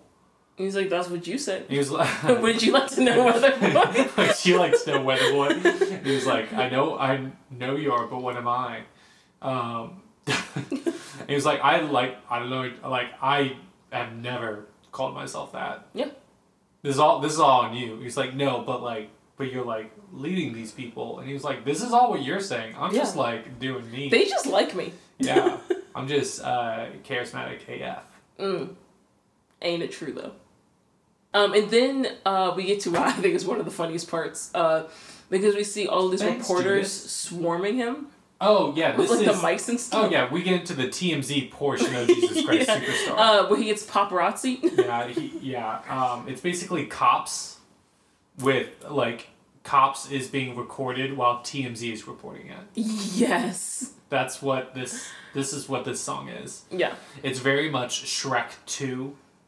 Oh, yeah, I know. Yeah. When handsome Shrek and um, horse donkey get arrested. Yes. Hilarity ensues. Just kidding, because we're getting to the crucifixion, so probably shouldn't say that. Well, not like right away. First, we get into Peter's Denial. That that seems. Yeah. Okay. Well. Before the cock crows twice, you shall deny me thrice. And Peter was just like, no, I won't. And bitch, that was a lie. Bitch, you a lie. um, now you said. He was like, thanks, Judas. Man. Uh, thanks, Obama. Was that kind of how the, Jesus, that was like what Jesus was like to Judas. Yes. No, he literally said, thanks, Obama. Yeah. I mean, Judas. Yeah, John Legend had a minor slip-up. Not everyone caught it, but Raven and I. Being uh, the astute watchers that we are. You know, the... I mean... No, like... The technicalities, the subtext, um, just, you know... Our true ability to break down a musical to, mm-hmm. to the core of it, it's really Indeed. our craft. It's just what we do. I love this bit every time you do it. You really do. You always laugh. Um, yeah, so we get to Peter's denial, um, and he does indeed deny him three times. And then Mary's just like, um, why? why are you doing this? And he's just like, well, because they would have come for me. And he's like, and she's like, this is exactly what he said you were doing. He was like, well... You right? And he like, runs away. yeah. um, and then we get to Pilate and Christ. Um, Scene three of Act Two. Very, they all deserve to die vibes. Oh, for sure. And the I wrote music, down. Uh, it's Pilate. He's he's a ringleader. He's putting on a show. I think this is a very good villain song. Yeah. Like, I don't think Pilate is the villain of the story. But the situation is. Yes. And I think it. this also, the fact that this is such a, like, this is a, an iconic villain song. Like, it it has that, like, Ursula and Scar and, like, very Disney. There's an Disney... ominous oboe with a wood block. Yes. Ugh. Yes, Campbell. Um, you say yes, it's like, yes, that is the vibe. It's like, no, I'm just telling you the instruments that we're playing. But that's such the villain vibe, though. All it needed was that, like, lime green smoke, you know? Mm-hmm. Um, but yeah, and I feel like the fact that, again, the fact that this is the music that was chosen for this scene is clearly showing, like, the intent is for Pilate to be seen as the villain. And I think this is really interesting because, like, kind of like Pilate's theme... Um, is very much um, if a trumpet was mimicking a broken tricycle. What? The the, the like the the like weakly sounding horns chromatically uh, in oh, the backing okay. of the music. Okay. Okay. I understand that. That what like that doesn't make sense. That makes perfect sense to me. I got you. If a trumpet was pretending to be a weak tricycle. Okay. I get that. Yeah. Um, yeah, the like very dissonant horns going on, like very combative to the other music's going on. There's like reprises of like different songs. Mm-hmm. Um, uh, what's the uh, what's the song? that's Hosanna? also playing. What? Hosanna. Hosanna, yeah. Um, so those things are really combating at the same time. Yeah. So he was like, you know, kind of playing around, putting on a show around Jesus. And he was like, hey, no, th this is you. This is what you're doing. And then kind of like the undertones of it all are what people believe him to be. Yeah. Um, and it's combative because Jesus is just like, I never said that. Yep. I know, like, you are crucifying an innocent man. Yeah. Yeah. Um, and then, ooh. And then we get into... That? King Herod's Song. And who is he played by, Raven? You told me his name. Yes. And you did not know what who what he was. What is he? What is that? Who he is. I still do not. It is Alice Cooper. Those words mean nothing to me. Alice Cooper is a rock legend. I, He's been very I prolific for that. the past, like, fifty years. Mm. Well, let me read, maybe you'll know some of his albums. Um, uh, School's Out, um, Action Killer, Billion Dollar Babies, Alice Cooper Goes to Hell. Um, do you know the song Feed My Frankenstein? Do you know the song School's Out? I recognize none of those names. Okay. He was like, I don't know, people really attribute the, like, horror imagery with rock to him. Okay. Um... He's the reason it's the devil's music? Yes. Hmm. Okay. Um, so I just played Raven some songs of his. She recognized the song I thought she'd recognize, which is School's Out. Um, he's a legend, and he mm. does such a great job. Oh, he's fantastic in this one. Yeah. I love it. Um, it's very much the music uh, he's singing. It's very, like, New Orleans, like, jazz, Dixie. Yeah. Um, this is a little ragtime. ragtime. Yeah. You know? Um, because he's just like, let me see this Jesus guy that's, like, messing up, you know, the social structure of literally everything. Yeah. And he was like, I want to make sure this is the guy. Is this the guy who rose from the dead? There's your Easter for you listeners. So shut up. Um, is this, and he was like, come on, do something, prove to me that you're like him, like, turn my water into wine, walk across my pool, like, do something. Yeah. And Jesus just like, no. And then I really like the kind of like showgirl, like cocktail yes. waitress, Vegas showgirl. Like, ve yeah, yeah, yeah, yeah. Because I was thinking like burlesque or like Vegas. With like, you know, like the, uh, the, the feathers. The, and the plumage. The, the plumage. Yes. yes. Yes, and like the big like skirt, like not skirt, but like a leotard with like the feathers on, on kind of like butt. ostrich, yeah, feathers. Yeah, yeah, yeah, yeah. Um, it's just fun. It was cool, and I like. And it was it was very much showcasing like, this is silly, like I'm I am mocking you in case you didn't know. Yeah, and then it's also, I think Alice Cooper does such a great job, um, with the regality. And the above-it-all-ness mm-hmm. of his character. Especially when he's, like, walking around to the audience. He was like, yes, you may kiss my hand. And I was like, ah, nice. Good job, yeah. Alice Cooper. But yeah, so then after that, we kind of change scenes a little bit. And we, we it's change scenes. It's very player piano, saloon-type music. Yes. I jumped page. I have that written down. Okay.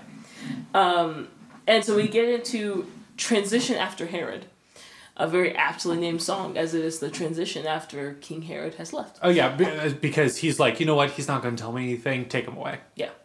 Um, and this song... With a sick mic drop. Oh yeah. And this song to me is very like, granted because this is a rock opera, if Mahler's Funeral March were a rock song, or performed rock.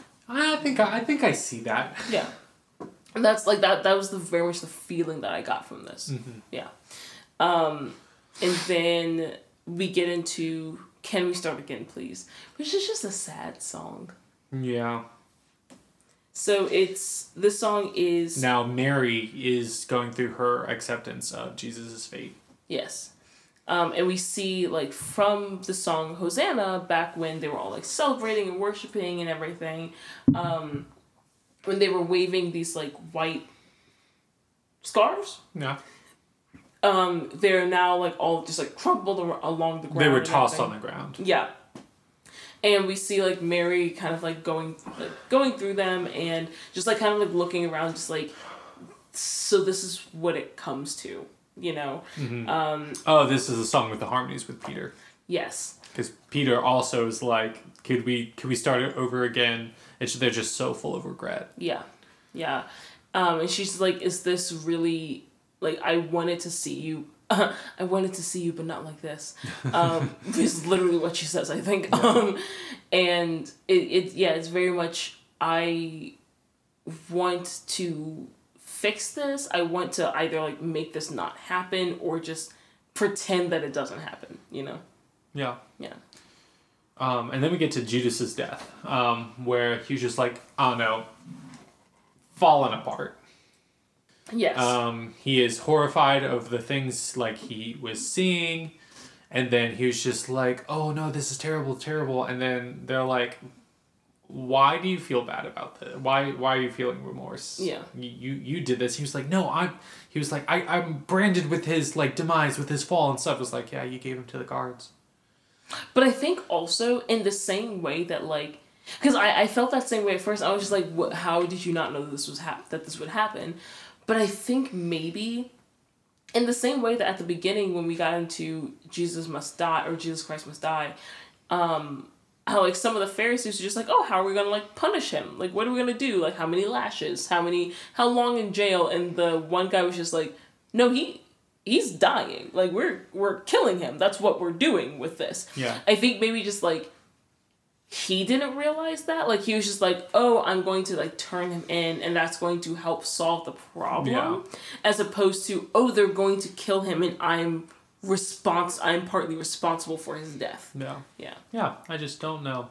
Um, but it's also then, like, part of this, and I think this is, like, the best performance of the musical, yeah, is his, in this song, his reprise of, oh, I Don't Know How to Love Him. Agree. But I also um, forgot to mention, I think it was earlier in, I think it was earlier in Transition when like, when the whole like Judas kisses Jesus thing, I think it was there that he actually said to Jesus, like, why was I chosen for this role? Like, you obviously, like, you knew I was going to betray you. You, like, this is part of the, like, this is part of what needs to happen. This is mm. part of the overall story, the overall plot. Like, you knew this was going to happen. Like, someone needed to play this role. Why? Why does it have to be me? Yeah. You know? But it's also just like, mm, but you're still choosing to, to do yeah. it. Like, yes, it's you, but you're still choosing to do this. Yeah. Yeah. It's like, um, like fate versus free will. Yeah. Yeah, so um, Judas's death, and yeah, like the, the I don't I don't know how to love him. Um, and it's it's very interesting how the same lyrics sung by a different person who has had a different role in the story hit so differently. You mm-hmm. know? Um, like when he when he gets to the, like, he scares me so, it's it's very different feeling for me, in, in a way that I feel is very obvious, but Um, like with Mary, it was much more, I I wouldn't know how to handle his love. Like, I'm not sure how to be there for him. I'm mm-hmm. not sure how to help him through what he's obviously struggling with. And that scares me. Um, and what he's capable of, what he's here for, who, what he represents scares me. Yeah. Whereas Judas is much more, it's still what he represents and what he is and what he's here to do scares me, but more in a, I don't I don't know how to love him for like what he full he doesn't know how to fully accept what he has yes. is and has become and what yeah no what he is yeah for this he, it was he had a different idea of who he was or who he thought he should be. Obviously that's not it it was definitely greater than what he thought yeah. before, and he Look, doesn't know how to be okay with that. Yeah, and I think with Mary it's, I know who he is. I see who he is. I'm just not sure if I'm equipped to handle that. Mm-hmm. Whereas Judas is more, he's not who I thought he was, mm-hmm. and I'm not okay with that. Yeah. Yeah. Okay, and then the scaffolding illuminates um, while he's, like, singing, like, really pouring his heart out. He, like, takes some of the scarves, ties them together, just kind of climbing up the rafters, leaves, and then you see a ladder fall, symbolizing him killing himself. Yeah. Also, uh, near the beginning of the song, I think, uh, so it's just like, oh, you'll be remembered forever for this. Indeed. Yeah. Yeah. Um, so yeah, so he did. And um, not by the fantastic Lady Gaga song, Judas. Yes. And then the chorus sings, um, So Long, Judas. so That's long. That's what they were singing. That so makes long sense. And thanks for all the fish. um, yeah, so then so then that scene fades out. And then we see Jesus bloodied, been beaten, stoned. And we get to um, trial before Pilate. Including the thirty-nine lashes. What I did not like. No, this is my least favorite scene. But it's like, I mean, I like understand. It's necessary, but it's, I didn't enjoy watching it. Good. I'm glad. Good for us. Yeah. Um, yeah, which I think is also interesting because like as they're as they're acting out like the lashes and stuff like that, they're um, the Jesus wall at the end that they like spray painted Jesus on earlier in the movie where they were like worshiping and like reveling and stuff yeah. like that. They are like throwing paint over to like disguise the Jesus and stuff like that.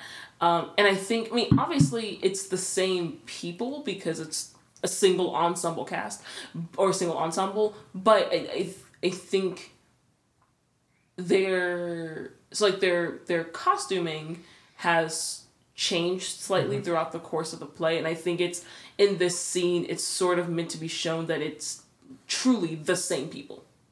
Yeah, it's like the clothing are changing to be changed to be more conforming with like the other like antagonists, the other people, the non-followers. Yeah, because before they were like, you know, punk and rock and roll. Yeah, but now they're they the background edgy. They're background characters. Yes, and like you honestly barely even notice them. Yeah. Um, and so they're like, they're like, you have to crucify him. Um, you have to like do this for, like do this to him. And Pilate's just like, please tell me like anything. Yeah. So like, like his dream before. And the music for this is playfully demented. Yeah. Um, but yeah, it's, it's Pilate saying like, hey, um, I understand that you want him crucified, but like, why? Because like he's like, one, you used to love him. Yeah.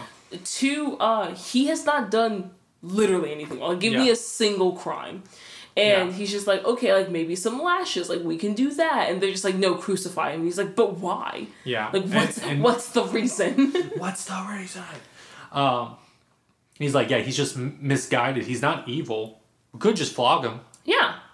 He's like, why does he need to die? I don't understand. Um, but then we're getting into the pressures to uh, Pontius. Um, is like, hey, all these higher up people above you with control of your life, this is what they want. This is what they're saying they want. This is what you have to do. So he's pleading to Jesus um, in this musical. Be like, hey, just, I'm trying to help you. Just like, say, tell me anything. Yeah. Say like you lied or anything like that. So yeah. we, you don't have to die for this. Yeah. And I, and I think, I think that's, that's a key point is that this entire time, while Jesus has been saying like, hey, I never called myself the King of the Jews, he's also never denied it. And, um, like actively, you know, and mm-hmm. I, th- and like here we see Pilate saying like, hey, just say like, nah, I'm not, that's not true. Yeah. I am not the Messiah. Like, blah, you yeah, know yeah, what I mean? Yeah. yeah. Um, and then we get to the thirty-nine lashes.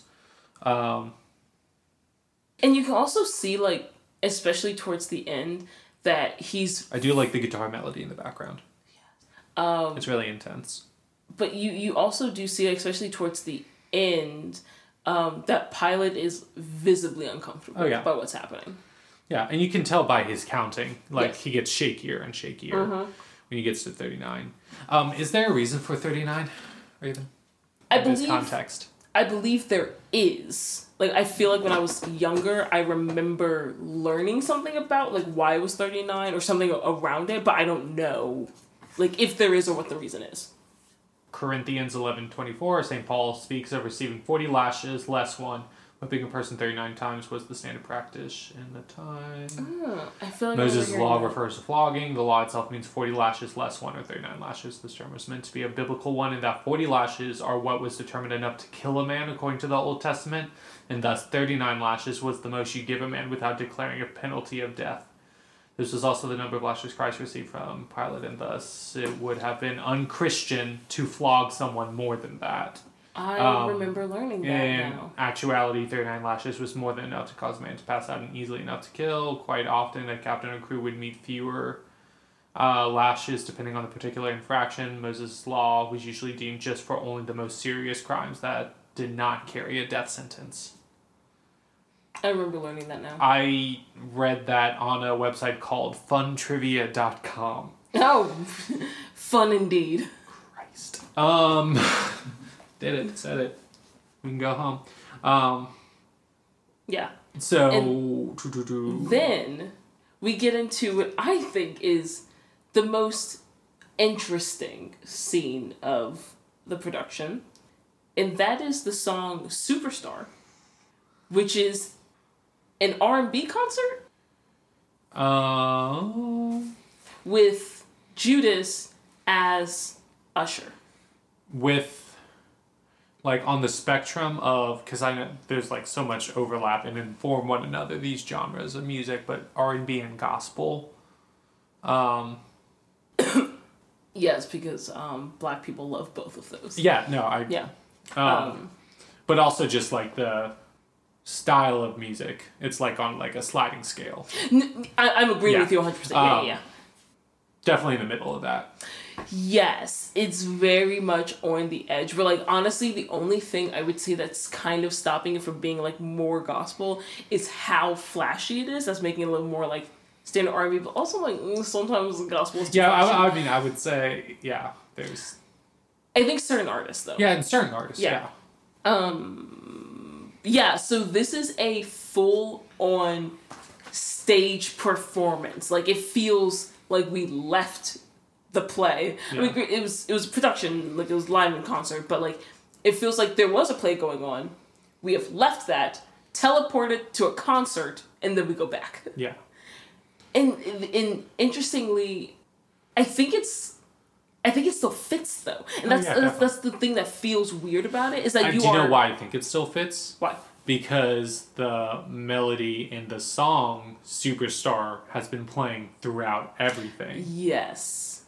Yes. When and throughout everything in the in the sense that when people are thinking about Jesus, it's like kind of like, you know, it's like, oh, Jesus.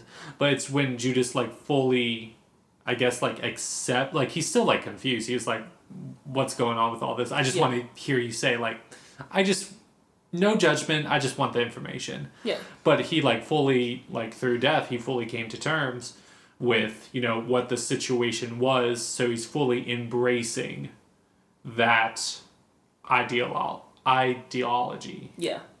In and a I, sense. And that's why I think this is, like, so explosive. And so it was, like, here and there, like, superstar. Yeah. Superstar. But here it's just like, you know what? And that's the thing I think is so I'm interesting in about the production of this. Because hearing that melody over and over throughout the production, I remember thinking about halfway through, I remember thinking, like, is that a reprise of something? Like I was like, I was like, is there a song that I missed that I forgot at the beginning of it? This song was bubbling throughout all of it, and it yes. finally boiled over. Yes, and, and I think it was it, simmering. It truly, and yeah, and I think that's why when it gets to that scene, it doesn't feel out of place. Like you, you are actively aware this is visually aesthetic. Like everything is about this is. Different Great. In terms of presentation, except the music, and it it makes it fit into the story. No. Yeah. In a way that feels seamless, even though you know it's not. But it is. Yeah. Yeah. Ugh, so well done. Oh my mm-hmm. gosh. And so, like, this song, it's... um, yeah, every time I look at you, I don't understand every why you let the things you did get so out of hand. You'd have managed better if you had a plan. You choose such a backward time in such a strange land. Um, if you'd come today, you could have reached a whole nation. Israel in four B C had no mass communication. Don't you get me wrong. Um, I only want to know. Who are you? What have you sacrificed? Do you think you're what they say you are? Yeah. It's like, now that he's like gotten past his own internal conflict and emotions and what he thinks of Jesus, he now is like one is open to the conversation. Be like, oh wait, no, no. What do you, you think of your position in this situation? Yes. Because his was like, why was I put in this situation? He's now recognizing Jesus's. Yeah, and, and honestly, a, a lot of this, a lot of this time, like Jesus has kind of felt the same way of like, I know why I've been put in this situation, but I don't want to be. Yeah. Yeah. Yeah. Um, they've they've gotten to the same playing field, I feel. Yes. And understanding. Yes. Because they um, both still don't know. Agreed. Yeah, they they they're still both lost and are just kind of. It's it's like they are both. They've accepted their fate, even though the choices they're making are actively bringing that fate to pass. Mm-hmm. Yeah. And then we get to the song The Crucifixion, and he's being crucified, and he was mm-hmm. like, Father, they do... What? He's like, Father, like, don't blame them. Um, they do not know um, what they're doing. Mm-hmm. Um, and then there's, like, the kind of, like, I guess when... people are like coming to the realization of what's really what's going on. That's being emphasized by like the like the scattering piano music going yes. on. Um, it's very like frantic, and it's like quickly everyone's realizing it's like, oh fuck, oh shit, like he really dying though. Yeah, yeah. Um, and we get like some close ups of uh, some of the disciples, especially like Simon and Peter, mm-hmm. and oh my gosh, the raw emotion on Simon's face. Ugh, I loved it. Yeah, so good. And then, this is really cool visual. Before we get to that. Okay. I love, so we, um, they, they've been playing throughout the entire production because they're amazing, but the violinist and the quartet from the beginning, in this, I don't know if they if they had switched earlier, but at least like in this song, mm-hmm. they've switched from electric violins to acoustic violins, mm-hmm. which I think was a great choice, and it gives it such a different... feel and sound to the music. Mm-hmm. Um, and I, I think even like that small artistic choice to change the type of instrument you're playing on greatly affects the tone of the of the yeah. scene. Yeah. Um, and so then um, what next uh, Jesus on the crucifix is kind of being, his spirit is being accepted by his Father. Mm-hmm. So this is illustrated and shown by the like giant art background. Oh my God. Opens up. Into a giant cross. As in like in the absence of space is yes, a is cross. It, yeah. Um, and then that light be bright. And I was like, how tall are those wires? How right? like I was like, where's the crane? What is happening? And I was like, you like he literally disappears into the light. Yeah, you see you see the cross that he is on, like backing out through the space, and then it begins to like close until there's just like a thin cross still open, and then this just like bright be- oh my gosh, it's just so visibly executed so well. And I can only imagine like the amount of work and like money that they put into that. Yeah. Super cool effect. Amazing. Mary's crying. The backdrop then closes. Um, and then we get back into the overture. And we are at um, the end. Mm-hmm. And we have the curtain call. The curtain call. Uh, where we get to recognize all these wonderful actors. Yeah, so it's like the ensemble first. And then it's um, like the apostles. Like Alice Cooper's there. Uh, Sarah Bareilles is there. And then finally, uh, the man, the myth, the John Legend. Good night, everybody. I'm done with you. I know. um, so, before we get into the music, what you got for me, Raven? Okay, so, this... Um, Who done the deed? So, yeah, so this uh, this live and concert production was based off the original nineteen seventies rock opera, which was developed by Andrew Lloyd Webber and Tim Rice. Um, Andrew Lloyd Webber, we've already, I've already talked about relatively in detail um, on the Cats episode, which it makes me very sad that that was the one that I introduced him on. I think it's so funny. But uh, yes, we're going to talk about Tim Rice a little bit. So um, Tim Rice is a lyricist. Um, so he is very well known for collaborating with Andrew Lloyd Webber a lot. So typically Andrew Lloyd Webber write a lot of the music, and then Tim Rice will write the accompanying lyrics.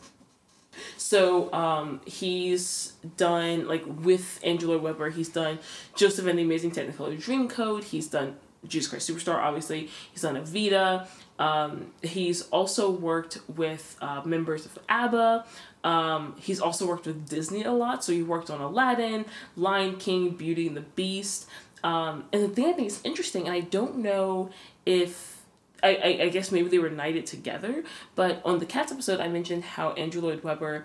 Um, had been knighted as like a knight bachelor by Queen Elizabeth the Second. Yeah. So is Tim Rice. And I think, I don't, I don't know if they were, if they was together. Um, but yeah, so I think that's really cool. He also um, wrote the lyrics for Road to El Dorado. Um, so yeah, he's, he's a very talented, um, very talented lyricist and author. He has a star on the Hollywood Walk of Fame. Um, he's been inducted into the Songwriters Hall of Fame. Um, I said the Hollywood Walk of Fame. You did? Right. Yeah, okay, okay. Wait, did um, you? Oh. He's a star on the Hollywood Walk of Fame, and he's also been inducted into the Songwriters Hall of Fame. Um, he's also been a recipient of, like, a Disney Legend, like, award, um, or, like, honor. I'm not totally sure what that's called. Um, and he is one of just over a dozen people to have EGOTed. Um, with John Legend. Yes. I didn't say that before. Interesting. Yeah.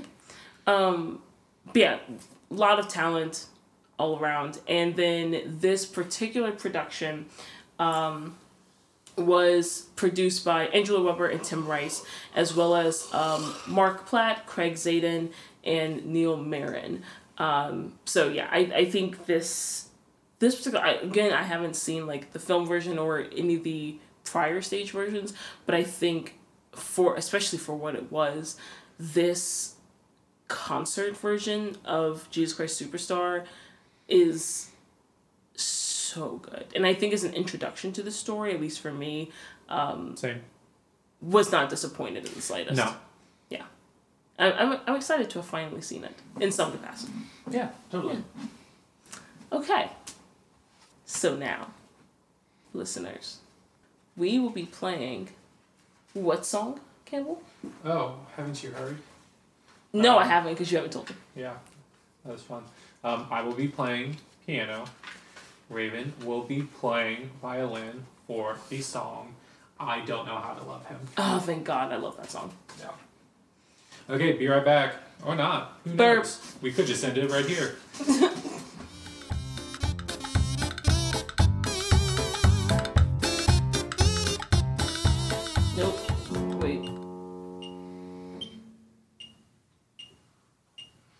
Messed up on the daughter dotted eighth note. Yes, it did. Note.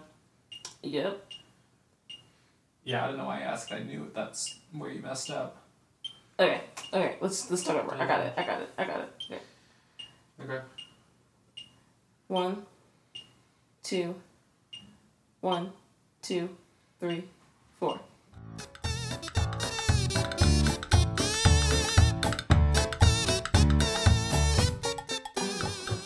It's a really good song, um, and I just really like the syncopation of, of that.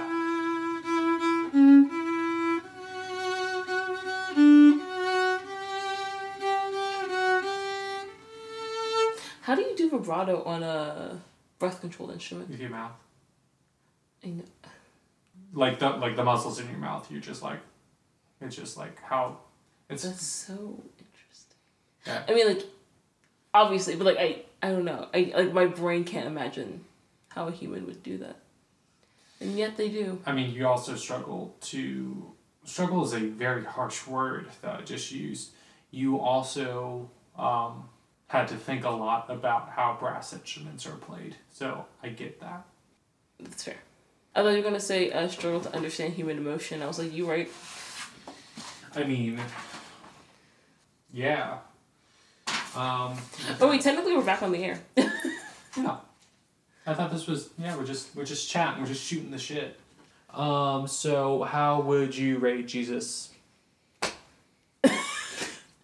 Christ Superstar. Fun fact. Uh, well, not fun fact. Uh, no, no, you said fun fact, you have to stick with it. What's the fun fact? Um, have you ever heard of the game A Can of Peas? No. Okay, so it's this game, it involves drawing. Um, it's this game where basically you just get a sheet of paper and you start with a can of peas, and every turn, like the next person has to draw anything that's like better than a can of peas, and they have to someone has to draw something better than that, something better than that, something better than that. Me and my sisters were playing one time, and we got like thirty or forty down the line, and my sister, Jasmine, uh, drew Jesus, and she was like, because nothing's better than Jesus. And then my sister thought for a second, and then drew a picture of a Roman. And we were just like, you're going to hell, but also that's hilarious. That's, that's a big yikes right there. Yeah. Um, so um, how would you rate this musical? I would rate this... So mentally, I want to rate it a nine out of ten, but I can't think of a reason not to give it a ten. I give it an eight. I enjoyed all parts of it. There wasn't anything I disliked, but the parts I liked, I don't think I liked as much as like other musicals. Uh, Raven, where are we? In my room. Correct. Good night, everyone. That's it. No. Um, you can find us on... Can you? Well, not physically. I hope. Maybe. You don't uh, know that. Most of the, really just our friends and family listen to this. They can find us. Uh, um, you can find us anywhere podcasts are found. So like Google Podcasts, iTunes, Spotify, Stitcher. Um, uh, there's like one's like Podfix or something like that. Um, even some of the bootleg ones. You can find us. And we hope you do. And we hope you listen. And we hope you enjoy it. And hope you rate us. Because the like higher rating we have on those and like likes and downloads and things, it makes it easier for people, uh, other people to find us. Yes. Um, and also, yeah, if like if you have an Instagram, follow us on Instagram at Boozicles. Um, every... time we upload an episode, and a lot of times when we're recording too, Campbell posts really fun pictures um, and posts like pictures of our drinks and stuff like that, um, so that can be like really fun. So yeah, and we say like email us if you have any musical suggestions. Also email us if you have any drink suggestions. Oh yes, for sure, because like I mean we got the stuff. We have the technology. I don't know why I love saying that so much, but I do. So funny, we were talking about Pose while recording. Catherine just texted me from our Rent episode. I keep meaning to tell you, but kept forgetting, and I finished Pose recently on Netflix, and oh wow, what an amazing show, what an emotional journey. So, oh my gosh. With that, I think the conclusion of this episode is, I'm right. Good night. Okay.